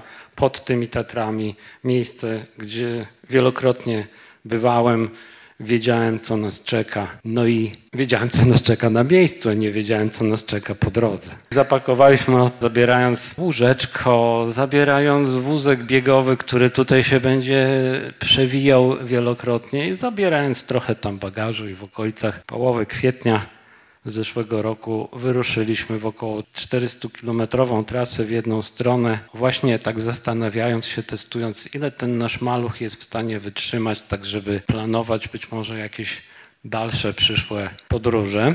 Oczywiście nie było, nie było łatwo. Nie będę tutaj Państwa oszukiwał, że dziecko jest, w ogóle jakiekolwiek małe dziecko jest stworzone do tego, żeby pokonywać wielkie dystanse, ale dojechaliśmy i szczęśliwie wróciliśmy. Pogoda, jak to w Tatrach, różna była. Dzieciątko karmione jeszcze piersią, karmione butelką, jakoś sobie tą drogę zniosło. Oczywiście warunki późniejsze, jakieś warunki letnie są zdecydowanie wygodniejsze, bo dziecko można wypuścić na jakąś łąkę na parkingu, może sobie pobiegać. No, zima czy powiedzmy wczesna wiosna niestety temu za bardzo nie sprzyjała, a jeszcze jako lokator tej naszej wycieczki był nasz pies Dulux przecież, który jest bardzo ważną osobą oczywiście w rodzinie i tutaj się będzie przewijał. Tatry bielskie wyglądają przepięknie, zwłaszcza taką e, wczesną wiosną. Tutaj mamy Mnisią Dolinę, czyli Monkową Dolinę, która była naszym ulubionym miejscem spacerów. No bo cóż można robić z takim dzieckiem? To jest pytanie. Z takim dzieckiem, które nie zostało przyzwyczajone w swoim dzieciństwie do chodzenia w huście. Do nosiłek jest jeszcze za mało, więc pozostały nam dystanse do pokonywania w wózku, a więc drogi raczej o charakterze szutrowym czy też asfaltowym i do tego żeśmy ograniczali nasze wycieczki. Oczywiście nasza aktywność była tam dużo szersza, bo biegaliśmy, tak jak Marysia wspominała, jesteśmy biegaczami i ta kwestia biegowa tu się będzie jeszcze powtarzała wielokrotnie. Także pogoda bywała taka wspaniała. Śnieg był czasami większy, czasami był mniejszy. Jedną z takich dłuższych, dłuższych powiedzmy jak na dziecko, bo godzinna w jedną stronę wycieczka a w dwie strony około trzech godzin to jest niezła eskapada, jak na półrocznego brzdąca. To była wizyta nad Poprackim Plecem, który jest punktem wypadowym na Rysy od strony słowackiej, na Koprowy Szczyt, Chinczowe Stawy, ewentualnie na podróż tatrzańską magistralą. Padał śnieg, było słońce, było wszystko. Pojawia się po raz pierwszy nasz piesek, wózek przystosowany do warunków częściowo ekstremalnych. No i wracamy do Tatr Bielskich. Czas spędzaliśmy aktywnie, ale czasami pasywnie na nauce języka włoskiego, bo następna wyprawa to była wyprawa do Włoch. Włochy. I tu pomysł na te Włochy był bardzo, bardzo spontaniczny. Ja podłapałam ten pomysł na jakimś tam forum psiarzy, bo to wiadomo, jak ktoś ma pieska, kota, to takie mamy swoje różne, że tak powiem, grupki wzajemnej adoracji. I gdzieś tam w internecie na jakimś forum mm, psiarskim przeczytałam bardzo fajny opis y, tego, jak otwarte są właśnie dolomity Brenta dla turystów y, z psami, którzy mają tych czworonożnych, prawda, towarzyszy. Bardzo mnie to zaintrygowało, bo przecież no tak dolomity, no kojarzy się to od razu z wysokimi górami, prawda, skały, feraty i tak dalej. Myślę sobie, no gdzież tam jest miejsce dla psa, jeszcze w dodatku tak narwanego jak nasz, nasz Dulux. Ale dalej zagłębiałam się w ten temat, analiza, gdzieś tam korespondencja z, autorem tego opisu internetowego, no i wszystko wyglądało wspaniale. Jest wielka gościnność. I jest to miejsce idealne, żeby gdzieś tam z tym psiaczkiem e, sobie spędzić czas. Że chcieliśmy pojechać do Włoch, no to to raczej chodziło nam po głowie już gdzieś tam przed narodzinami syna i to tylko pandemia nas jakby ograniczała bo te lata naszej znajomości małżeństwa, no to jest okres, jak wybuchła właśnie pandemia. Więc wszystko to było cały czas w sferze marzeń. I otworzyło się przed nami takie okno i taka możliwość, żeby pojechać do Włoch właśnie w 2022 roku, na przełomie czerwca i lipca. Ten moment to jest tam totalna cisza, jeśli chodzi o turystykę, pustki spokój. Naprawdę te szczególnie północne Włochy są wtedy gdzieś tam po prostu na takim wyciszeniu, w przeciwieństwie do sierpnia, kiedy są bardzo oblegane. Więc, y, więc zarezerwowaliśmy sobie ten termin i już w głowie klarował nam się taki plan, że będzie jakaś dłuższa wyprawa, jakiś dłuższy trip. Więc trzeba się do tego nastawić mentalnie, trzeba sobie gdzieś tam trochę tego sprzętu dobrać żeby z tym dzieckiem faktycznie fajnie ten czas spędzić. To tak policzyliśmy od razu orientacyjnie, że to na pewno będzie około 1500 kilometrów w jedną stronę, więc ta podróż będzie kilkuetapowa bo w tamtym momencie po prostu to było nierealne, żeby wsiąść do auta i przejechać te 1500 kilometrów, prawda, z dzieckiem. To same postoje jak postoje, no ale to trzeba było też mieć nocleg pośredni, także zdecydowaliśmy się na nocleg w Austrii, mniej więcej w połowie drogi. E, żeby to było komfortowe, żeby odpocząć też, żeby Przemek jako kierowca przede wszystkim mógł odpocząć. No i cóż, no zdecydowaliśmy się tak, na te Dolomity Brenta, to na mm, zachód, na zachód od Trydentu, tak, y, gdzieś tam stolicą powiedzmy tego, tego pasma górskiego jest y, miejscowość Madonna di Campiglio. To jest miejscowość znana przede wszystkim ludziom, którzy gdzieś tam śledzą, są zainteresowani Pucharem Świata w narciarstwie alpejskim, bo tam się odbywają co roku konkursy slalomu, czy tam slalomu gigantu, a mniej zainteresowani na pewno słyszeli o Soborze Trydenckim z lekcji historii kiedyś tam w szkole dawniej to Trydent jest oczywiście stolicą prowincji Trentino e, i tego regionu e, Górnej Addygi, e, na terenie której, że tak powiem, te dolomity są zlokalizowane. bo właśnie mowa o tej Austrii, w której spędziliśmy nocleg pośredni w jedną stronę, ale też i w drugą stronę. Zatrzymaliśmy się w drodze powrotnej w Austrii, żeby troszkę pochodzić po, po Austrii. Już na samym początku planowania tak sobie pomyślałam, że będzie nam potrzebna jakaś dolina. Jakaś dolina, która będzie takim punktem wypadowym, bo dolina jest bezpieczna, że tak powiem, otoczona górami, piękne widoki cały czas towarzyszą, gdzie się nie obejrzysz, tam są góry, natomiast y, w dolinie jest bezpiecznie, jest, jest miasteczko, jest wioska, jest sklep, można pójść na spacer. W zależności od tego, jaka będzie pogoda, no lepiej być po prostu niżej, niż gdzieś tam pojechać do jakiejś wyższej miejscowości, gdzieś już wysoko, wysoko na wysokość i z tym dzieckiem no może być problem, jak się, nie wiem, pogoda bardzo spsuje albo jakieś inne problemy się nadarzą, więc tu z pomocą no, przychodzi właśnie Matka Natura i, i to piękno dolomitów Brenta, gdzie po prostu przepiękna dolina Val di Sole, gdzieś tam pnie się, prawie 40 kilometrów ma ta dolina, także ona przecina, przecina tutaj te dolomity tak, że z każdej strony, gdzie się nie obejrzymy, przepiękne, przepiękne widoki otaczają nas góry, które E, tego oczywiście nie widać z poziomu doliny, no ale to już są trzy tysięczniki. E, trzy tysięczniki, chyba najwyższy szczyt to jest Cimetossa, to już 300. Także bardzo, bardzo wysokie góry, piękne feraty. No i co? Ta Dolina Valdisole zaskoczyła nas mega pozytywnie, bardzo pozytywnie, ponieważ infrastruktura niesamowita, zarówno dla rowerzystów, spacerowiczów, biegaczy. Można tam uprawiać wszelaką turystykę, naprawdę. Chyba nawet najbardziej wybredna osoba znalazłaby dla siebie taką aktywność, którą można tam y, uprawiać. Niesamowicie dobrze skomunikowana bo wzdłuż y, całej doliny mamy kolej, Także z Trydentu możemy po prostu się przemieszczać pociągiem. Nawet gdzieś tam wyżej już do tych, do tych górskich miejscowości jeżdżą też, y, jeżdżą też autobusy, jest dużo przystanków. Y, chociaż nie ukrywam, że tam naprawdę rowerzyści mają swój raj i tam ścieżka rowerowa, która ma prawie 40 kilometrów, to, to, to nie, ma, nie ma takiego dnia, żeby tam nie spotkać po prostu chmary rowerzystów jeżdżących w to i z powrotem przemieszczających się po tej dolinie super, super, super miejsce, jeśli chodzi o taką bazę logistyczno-transportową. My się zatrzymaliśmy w takiej miejscowości Krowiana. To była nasza baza wypadowa. Tam zarówno mogliśmy wychodzić z tej krowiany na jakieś tam drobne trekkingi, jak i podjechać kawałek dalej już właśnie do Madony di Campiglio no, i stamtąd kolejkami e, po prostu kabinowymi wyjeżdżać wysoko, wysoko, wysoko na, na nad poziom już e, dwóch, dwóch i pół tysiąca. I tak, tak też było. No, nie ma co ukrywać. To było w tym momencie niemożliwe Kazio był wtedy noszony w chuście.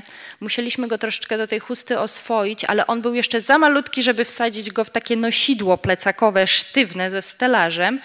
No i ta chusta, że tak powiem, sprawdzała się do trzech, czterech godzin, może pięciu maksymalnie noszenia, więc nie było takiej opcji, żebyśmy po prostu sobie grzecznie tam z domostwa wyszli i poszli wysoko w góry, wrócili. Y, musieliśmy po prostu się posługiwać tymi po prostu wyciągami, tak, tymi kabinami, jeździć, y, jeździć gondolami, gdzieś tam wspinać się powiedzmy na wysokość 2000 i dalej już na tym poziomie 2000 gdzieś tam sobie chodziliśmy, mieliśmy swoje trasy, planowaliśmy swoje wyjścia. Natomiast no, dzieciątko nasze po prostu w tym momencie było w stanie w tej huście wytrzymać maksymalnie, myślę, 5 godzin. Tak to wyglądało, że sobie gdzieś tam wjeżdżaliśmy kolejką na, na wysokość i już dalej wypady w trasę. Jednego dnia padał deszcz przez godzinę i to by było w zasadzie na tyle. Także piękne słońce, niebo czasem zachmurzone, ale bardzo ciepło. Ten błękit i zieleń dominowała. Momentami bolały mnie oczy, bo tak naprawdę my wyjechaliśmy z takiej polskiej, no może nie szarugi, ale u nas nie było jeszcze tej takiej eksplozji zieleni i słońca. Przede wszystkim nie było tyle słońca, co tam. Także jeżeli chodzi o nazwę samej Doliny Val di Sole, no to tak, faktycznie trzeba przyznać, że, że słońce tam po prostu gości i rozpieszcza. Tak to wygląda właśnie, y, jak się gdzieś tam dzieciątko y, zanurzy w matczyne piersi i uśnie. Mogliśmy sobie pozwolić właśnie na takie 4-5 godzinne wypady, gdzieś tam krążenie po jakichś szlakach i mieliśmy kilka tras takich przewodnikowych, które już wcześniej gdzieś tam w przewodniku uznaliśmy za godne. Chcieliśmy je bardzo wy wypróbować, zobaczyć, jak tam będzie, jak to wszystko wygląda na żywo, ale też trochę improwizowaliśmy bo nie wszystko udało nam się tak rozpisać, zaplanować. Zresztą to w ogóle nie jest w naszym stylu, tak rozpisywać, planować. Dużo patrzymy na pogodę, na to, jak się te warunki kształtują, jak się zmieniają i często ten plan gdzieś tam mm, modyfikujemy jeszcze. Myślę, że podróżowanie z dzieckiem też wymaga, żeby ta głowa była nastawiona na wszelkie możliwe scenariusze i na taką elastyczność. Bo nie da się tego zaplanować tak pewnie od A do Z. Może to jest możliwe, nie wiem, w 80%, natomiast zawsze zdarzy się gdzieś tam ileś procent wyjść takich, gdzie niestety po prostu trzeba zawrócić, trzeba skrócić, trzeba obejść dookoła i tak dalej, i tak dalej. Także trzeba być elastycznym. I myślę, że to był najbardziej mm, taki spektakularny egzamin z elastyczności, jeśli chodzi o wszystkie nasze wyjazdy. No bo jak, jak prawda, nie mieliśmy dziecka, no to było oczywiste, że pakujemy się, wychodzimy o świcie, idziemy, idziemy, idziemy i w zasadzie wszystko jest wspaniale. Natomiast z dzieckiem, no niestety, po prostu jest już jakiś poziom zmęczenia, znużenia, marudzenia i tak dalej i też reagujemy na to. Nie jest nam źle, nie jest nam szkoda, nie mamy pretensji absolutnie do tego, że to dziecko już ma dosyć, bo taki szok, jeśli chodzi o uderzenie tlenowe chociażby dla dziecka, jest y, dla tak małego dziecka, jak tutaj, prawda, nasz synek był wtedy malutki, to, to, to jest duże wyzwanie takie uderzenie tlenowe, żeby wyjść z domu i przebywać na świeżym powietrzu przez ileś godzin. Także y, absolutnie nie było to dla nas zdziwieniem, jak on już zaczął marudzić. Wiedzieliśmy, że już po prostu wie, basta, więcej nie wytrzyma i mimo, że chcemy zobaczyć jeszcze to jeziorko, jeszcze tam, jeszcze tu, to po prostu wracamy i jakby mm, kiedyś, kiedyś, kiedyś pewnie przyjedziemy ponownie. Tak? Bardzo zauroczyła nas miejscowość Meccana, Zobaczyliśmy ją z tego tytułu, że wstaliśmy rano i stwierdziliśmy, że musimy pójść koniecznie pobiegać z dzieckiem. E, zapakowaliśmy dziecko w wózek, zapakowaliśmy jedzonko, cały jakiś tam e, osprzęt serwisowy, pampersy, wszystko. Wzięliśmy psa na uprząż, przebraliśmy się w biegowe szmatki, no i poszliśmy pobiegać doliną Waldisole. To było około 10-11 kilometrów od naszej chałupki, w której mieszkaliśmy. W to i z powrotem to już ponad 20 kilometrów. Przebiegliśmy tam na zmianę, pchaliśmy ten wózek, trochę ja, trochę Przemek. I pogoda była dla nas łaskawa, wyszło słoneczko, mogliśmy sobie pochodzić po tej mecanie, urocza, urocza miejscowość. Było kapitalnie i słonecznie. Także też y, cała logistyka była przygotowana. Mieliśmy ubranka na zmianę, mieliśmy kurteczkę, mieliśmy chusteczkę, polarek, wszystko, tak? Bo to na tym właśnie to polega, że Wychodzimy, jest zimno, pada, za chwilę jest słońce, trzeba się rozebrać, te warstwy z siebie zdejmować, także wszystko, wszystko tutaj musi być przygotowane. Spotkaliśmy dużą grupę kajakarzy górskich, bo oczywiście Dolina Valdisole no to nie jest, y, nie ogranicza się tylko do jakiejś asfaltowej ścieżki, to proszę nie mieć takiego wyobrażenia. Potężny potok, taki myślę na miarę naszej, naszego sanu E, płynie sobie gdzieś tam e, obok. Tam jest bardzo popularne to kajakarstwo górskie. Z podziwem patrzę na tych ludzi, naprawdę niesamowicie, niesamowicie odważni ludzie gdzieś tam sobie płyną tymi kajakami.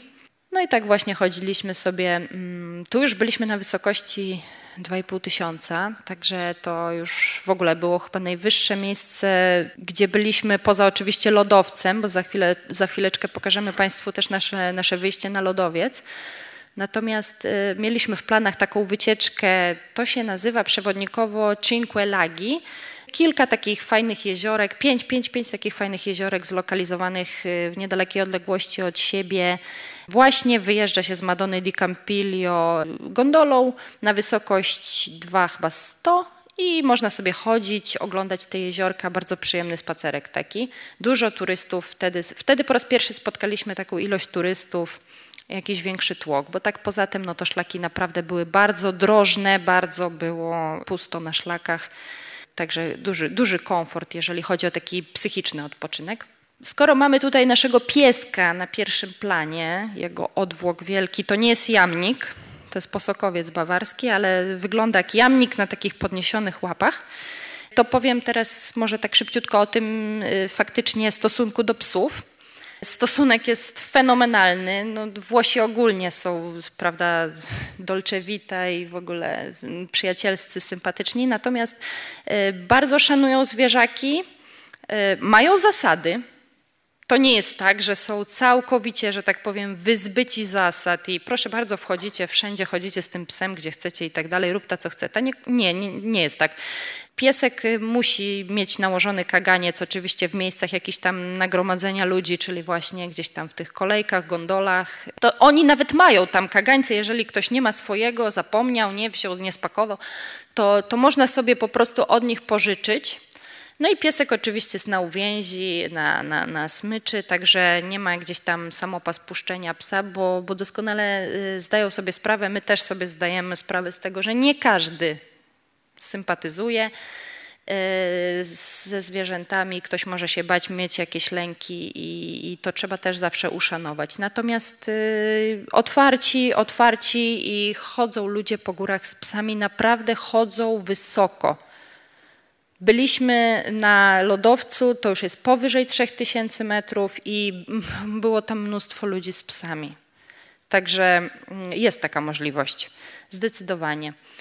To jest jedno z tych jeziorek, o którym wspominałam, Lago Ritort, 1071 metrów, tak. I z tego miejsca można sobie chodzić, dalej oglądać kolejne i kolejne i kolejne i tak miło spędzić dzień. Zmoczyć sobie stópki w chłodnej wodzie. Tutaj jakaś jaskinia, gdzieś tam, mm, mm, że tak powiem, badaliśmy, badaliśmy geologicznie te dolomity, z czego tam one są zbudowane, czy są twarde, czy, czy można się po tym wspinać. Oni też Włosi mają y, dużą, dużą, że tak powiem, słabość do wspinaczki i wiele było takich miejsc, które oni traktują jak siłownie miejskie. Tak jak my mamy gdzieś tam jakieś siłownie miejskie takie na osiedlach porobione, tak y, na przykład we Włoszech y, jest jakaś duża ściana, kawałek jakiegoś dolomitu, i y, tam są pozakładane gdzieś tam ścieżki, można sobie przyjść z uprzężą i się wspinać. I właśnie mm, na jednej z wycieczek spotkaliśmy kilku takich y, dla nas szaleńców, to są pasjonaci tego. Po prostu przyszli sobie w niedzielę po obiadku tak miło spędzić czas i się trochę powspinać. Tam patrzyliśmy na te ich wyczyny nie, nie, niesamowicie sprawnie, jak pajączki się poruszali po tych skałach. I to jest lodowiec, Passo Tonale, ten dzień to, to, to, był dzień taki, który nas chwycił za serce i ten moment, kiedy mogliśmy na, na własne oczy zobaczyć ten lodowiec, którego tak naprawdę już nie ma. No i pewnie tutaj jakaś refleksja y, też może u Państwa się pojawi i, i, u nas się ona pojawiła, że, że, że tak, tak ten świat y, poszedł do przodu i tak się to wszystko zmienia, że w miejscu, w którym kiedyś był lodowiec i, w którym kiedyś rządziła matka natura, no teraz, teraz już niewiele pozostaje poza takimi właśnie, o jak widać, daremnymi staraniami ludzi, żeby coś jeszcze uratować. To jest taka płachta, materiałowa po prostu płachta, którą przykryte są resztki lodowca, no bo ten lotowiec się po prostu no, roztopił, że tak powiem, i, i, tutaj on, oni, Włosi, próbują to jakoś przykryć, jeszcze te resztki uratować. Natomiast no, myślę, że chyba nie da się wobec tego przejść obojętnie, no bo po prostu, że tak powiem, tak nie powinno być.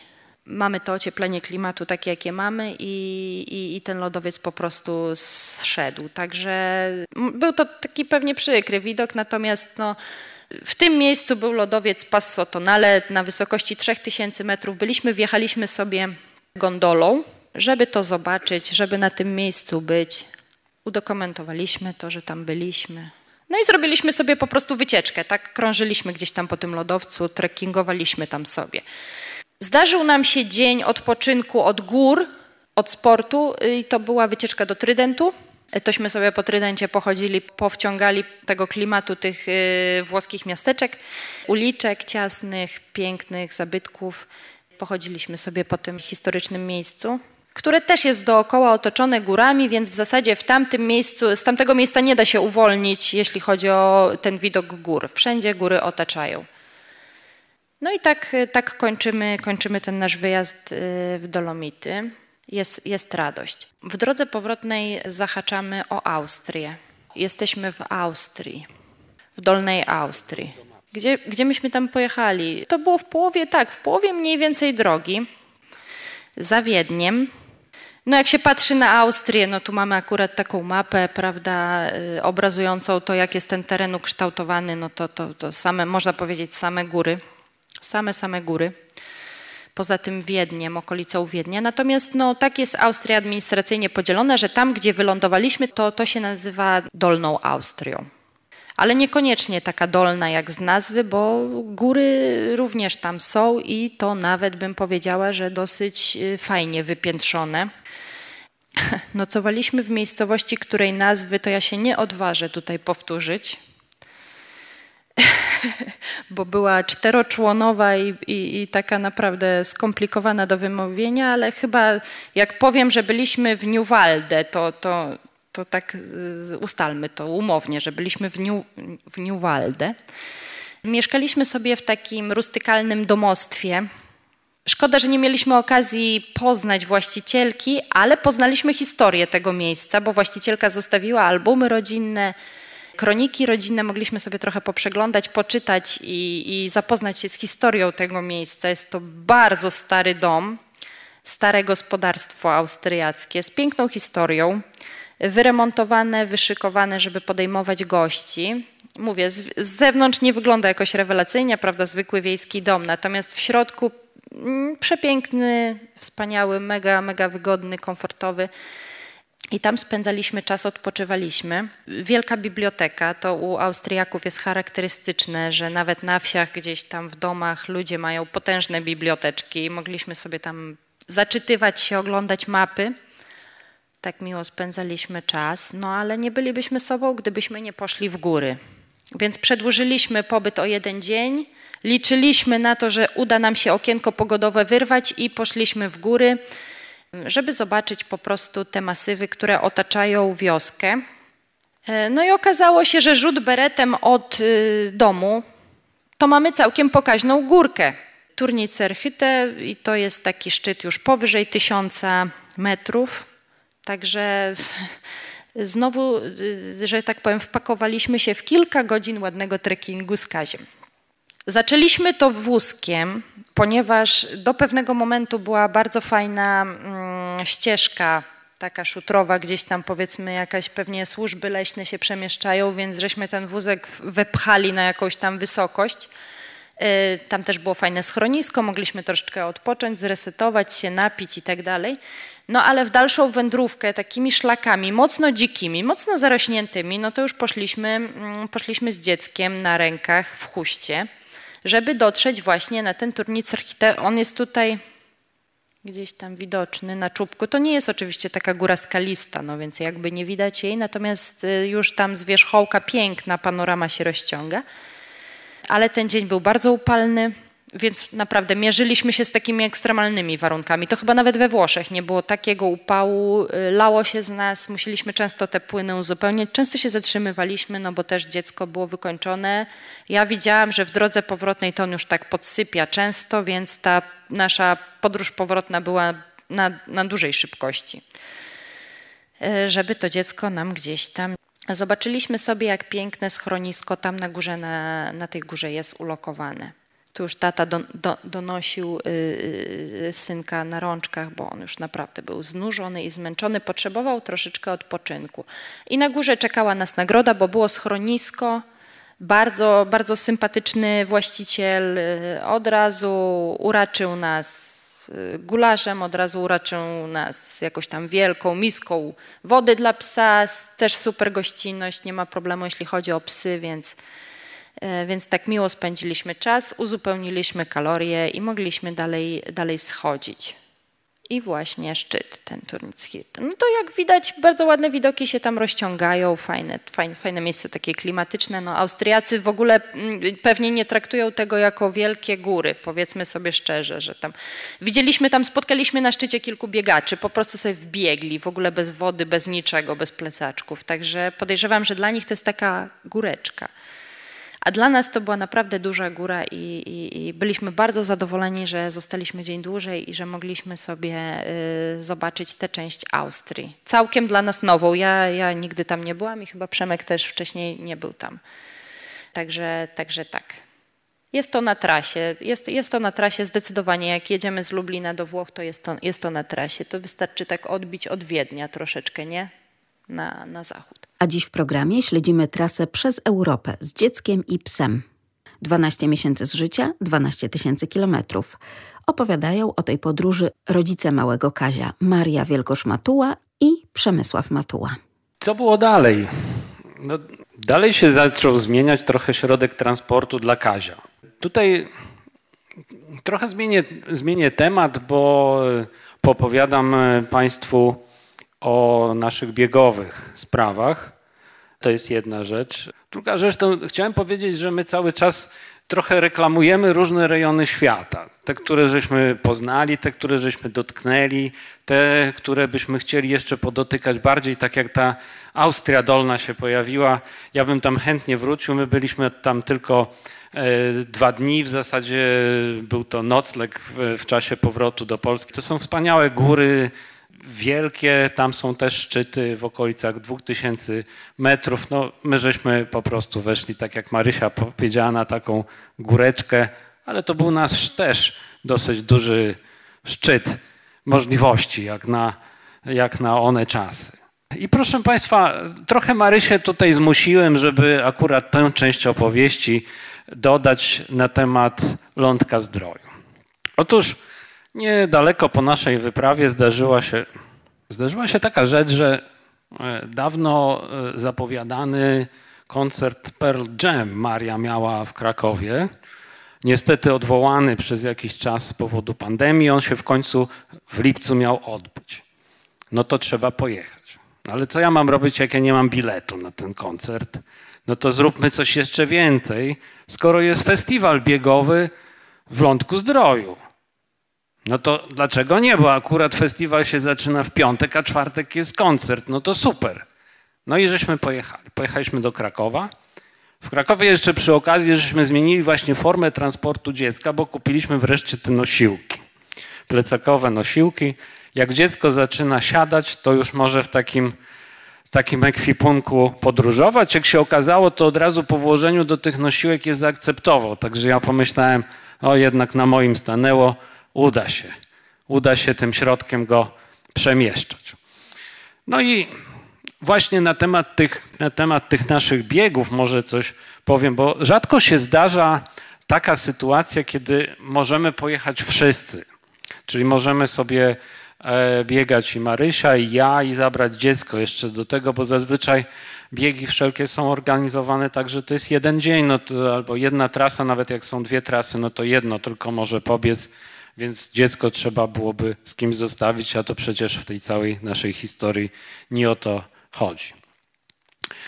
Także e, tutaj Państwo widzicie test nosiłek, wszyscy są zadowoleni, klimaty przepiękne, Kotlina Kłodzka.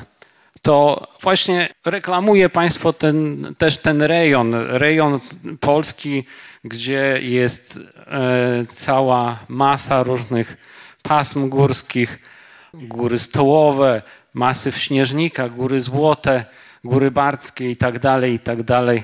To się za chwilę tutaj w tej historii pojawi. Zaleta jeszcze Kotliny Kłodzkiej jest taka, że jeżeli jest zła pogoda, to możemy się zaszyć pod ziemię. Możemy zwiedzać podziemie tej Kotliny Kłodzkiej, dawne kompleksy poniemieckie, kompleks Rize, jaskinie, jaskinie, kopalnie uranu. Także jeżeli pada nam na głowę, to możemy się zaszyć pod ziemię i ten czas zły przeczekać.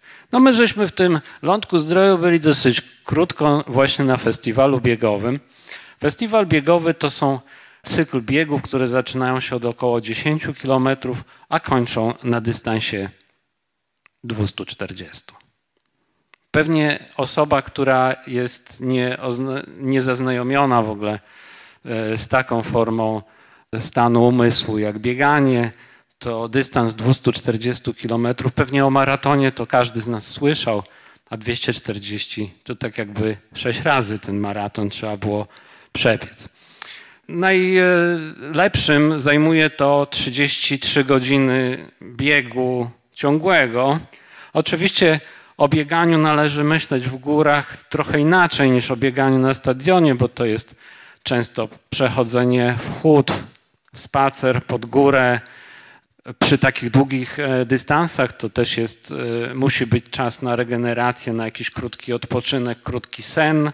Na trasie są rozlokowane punkty żywieniowe, gdzie można się dokarmić, napoić, gdzie przy takich długich dystansach też jest dopuszczalny tak zwany support, czyli wsparcie osób znajomych, które tam mogą jakiś fragment dystansu nawet przebiec e, z nami. Oczywiście nie za nas, tylko po prostu towarzysząc, jakąś tam e, wspierając psychicznie, bo jest to wy, wyczyn dla mnie niewyobrażalny.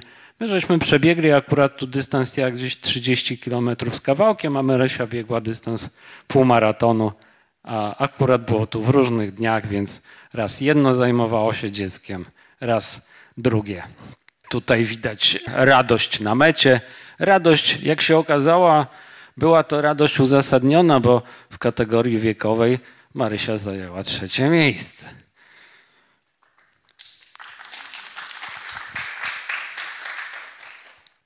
Takie widoki, takie widoki stamtąd e, się roztaczały. Miejsce bardzo dogodne dla dzieci, wielki plac zabaw, wielki teren, gdzie można bezpiecznie puścić dziecko, które sobie po trawie pobiega. Tym razem są to podróże rodzinne. Opowiadają o tej podróży Maria Wielgosz-Matuła, mama i tata Przemysław Matuła. Bohaterem podróży jest oczywiście mały Kazio. Następna wyprawa, znowu jakoś tak podział wypadł, że ja bardziej mówię o tych, o tych bliskich Polsce wyjazdach chociaż Dolomity, y, może za bardzo bym się wzruszył opowiadając o Dolomitach. Także kawałek Polski znowu. Dwutygodniowy wyjazd Beskid Żywiecki, Tatry Bielskie. W zasadzie dwa miejsca były docelowe.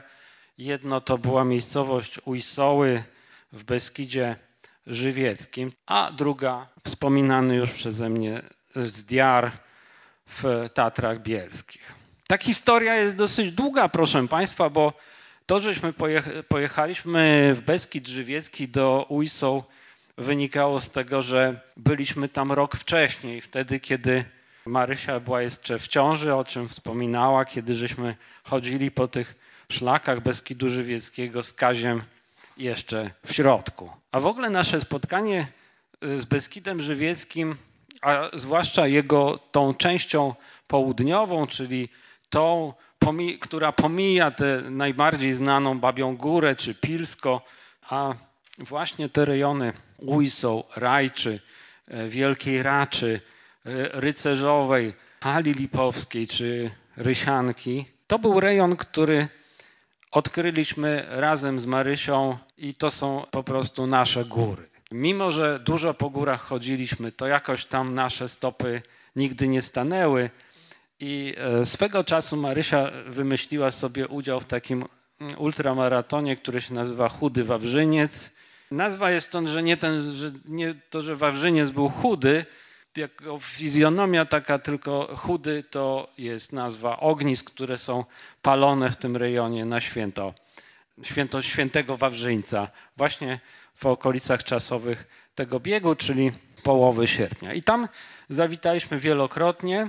Przygotowując się do tego biegu, Marysia właśnie pobiegła swego czasu ten ultramaraton, a ja e, z pieskiem, którego żeście tutaj już parokrotnie widzieli, pobiegłem trochę krótszy dystans 21 kilometrów z tym, że właśnie dzielnym towarzyszem psim, który, który jest oczywiście wspaniałym biegaczem.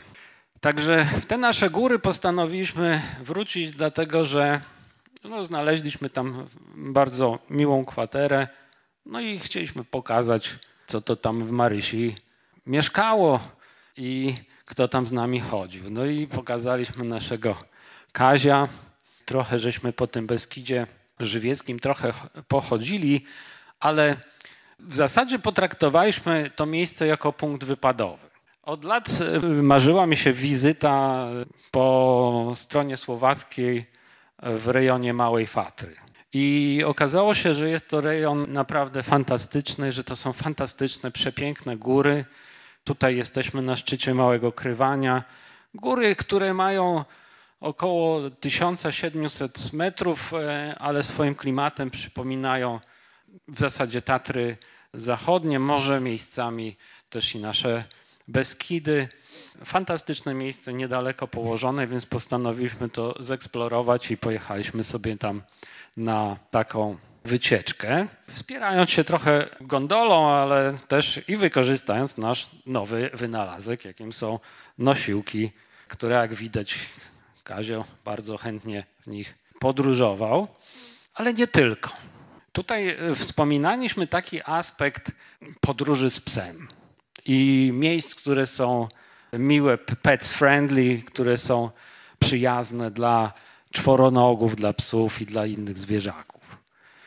Niestety Polska e, jakoś nie jest, a zwłaszcza parki narodowe nie są, e, nie są dla tych psiaków mile nastawione i postanowiliśmy wejść na Babią Górę, ale od innej strony, od strony słowackiej, gdzie już psy są dozwolone. No i właśnie tu mamy wejście na Babią Górę z psem od strony południowej. Bardzo mało ludzi na szlakach, dopiero ludzi żeśmy tak naprawdę spotkali na samym szczycie, tych, którzy podchodzili od polskiej strony. Bardzo miła, bardzo ciekawa wycieczka, pogoda wytrzymała i oczywiście te wspaniałe widoki. Tu już jesteśmy w drugiej części naszej wyprawy. Podążając tym wątkiem reklamowym, chciałbym właśnie wspomnieć o tej części Beskidu Żywieckiego, który jest fantastyczny widokowo. To są góry przetykane polanami, miejscami widokowymi. To nie jest spacer cały czas po lesie, jak często zdarza się to w Bieszczadach, poza oczywiście tymi pasmami połonin czy gniazda tarnicy, to chodzimy po prostu tam bardzo długie odcinki w lesie. Natomiast w Beskidzie Żywieckim ta obfitość polan, które dają nam fantastyczne widoki właśnie na Małą Fatrę, na Tatry wysokie, na Tatry zachodnie i oczywiście na te pozostałe części, jak Bawia Góra, także widokowo fantastyczne miejsce, baza noclegowa dobrze rozwinięta, a ludzi mało. I tak jak żeśmy myśleli sobie 15 sierpnia, ciekawe co się dzieje w Tatrach. No, mogliśmy doczytać się później w gacetach, a w Beskidzie Żywieckim było wtedy pusto. Przemieściliśmy się stamtąd właśnie do, do Zdiaru, do, do znanej gospodyni, w to samo miejsce, gdzie kontynuowaliśmy naszą podróż, wykorzystując i wózeczek, i wykorzystując też te nowe nosiłki. Oczywiście nasze podróże były ograniczone możliwościami dziecka przede wszystkim, które przecież nie, nie, nie może znosić całodniowego trudu takich podróży, ale jak widać, w miarę możliwości, żeśmy z nim podróżowali sobie, zwiedzali chociażby okolice e, samego Żdiaru, Spiszu, Tatr Bielskich i okolic. Przysnęło, jak widzicie, polubił ten nowy środek transportu, a to ulubiony widok na Tatry Bielskie, na Hawrań i na Żdiarską Willę. I znowu zmieniamy środek transportu tylko my, przesiadamy się do samolotu. Oczywiście przestaje nam już towarzyszyć pies. Tak jak Państwo tutaj widzicie, nie zawsze Dulux mógł być z nami. Nie było go w Lądku Zdroju, dlatego że mieliśmy po drodze ten przystanek w Krakowie, także nie mógł z nami pojechać. No oczywiście jeszcze transport samolotowy piesków nie został jakoś ułatwiony, aż tak pets friendly nie są linie lotnicze, także znowu został w Lublinie, a my polecieliśmy do Holandii. Holandia to z kolei moje wielkie marzenie. Sprzed wielu, wielu, wielu lat jeszcze, może nawet i sprzed tych takich superbiegowych lat. I to była zupełnie inna logistyka, inny model logistyczny wyjazdu. bo tutaj do tej pory cały czas gdzieś tam balansujemy przy tych górach, pagórkach, tak? Obracamy się gdzieś tam przy tych pojęciach trekkingu, biegania. Jesteśmy otoczeni pięknem przyrody, górami, natomiast y, wyjazd do Holandii to był wyjazd y, po prostu, żeby sobie pozwiedzać miasto. I Holandia z natury swej jest miejscem najbardziej płaskim na świecie. Więc też psychika nasza już była, że tak powiem, nastawiona na to, że jakąś tam jedyną górą, którą możemy zobaczyć, to ewentualnie może być, nie wiem, jakaś wieża, y, wieża kościoła bo faktycznie jest, są to tereny depresyjne, są to tereny płaskie, ale nie oznacza wcale, że brakuje tam zieleni. Absolutnie. Super, super, y, super zielony kraj, który mogliśmy sobie fajnie zobaczyć, podziwiać z perspektywy pociągu.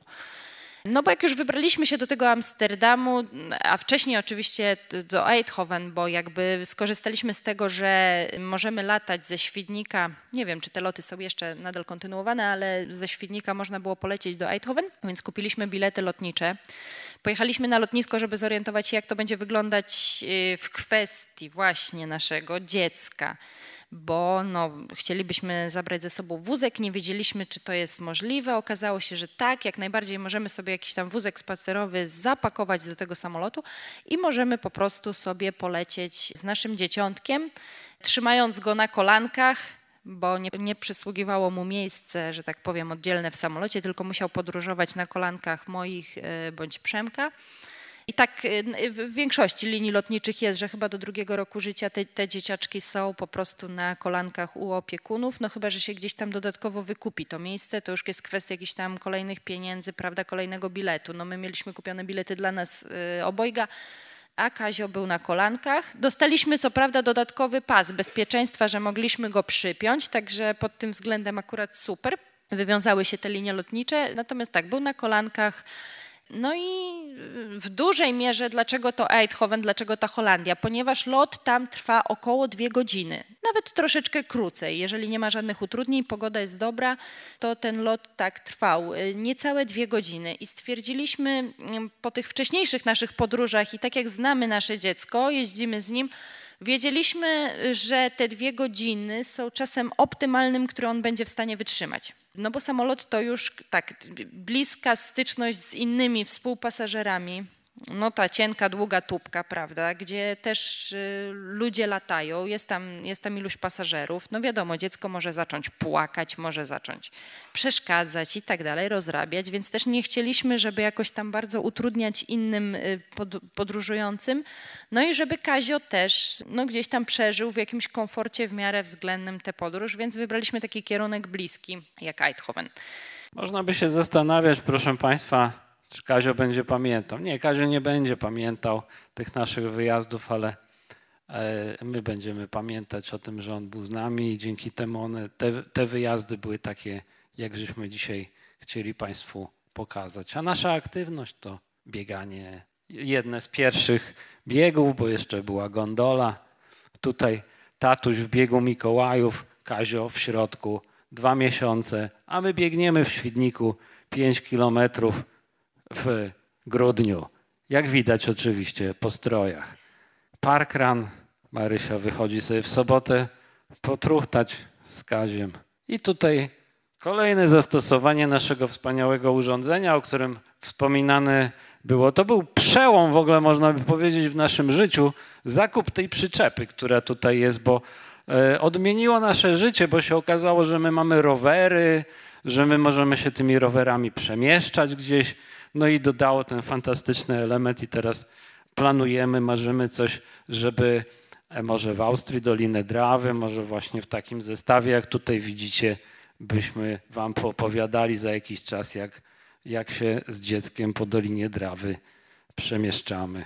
Życząc Państwu takich wyjątkowych, niezapomnianych wrażeń z podróży z dziećmi w czasie wakacji i nie tylko, kłaniam się i mówię do usłyszenia. Magdalena Lipiec-Jaremek.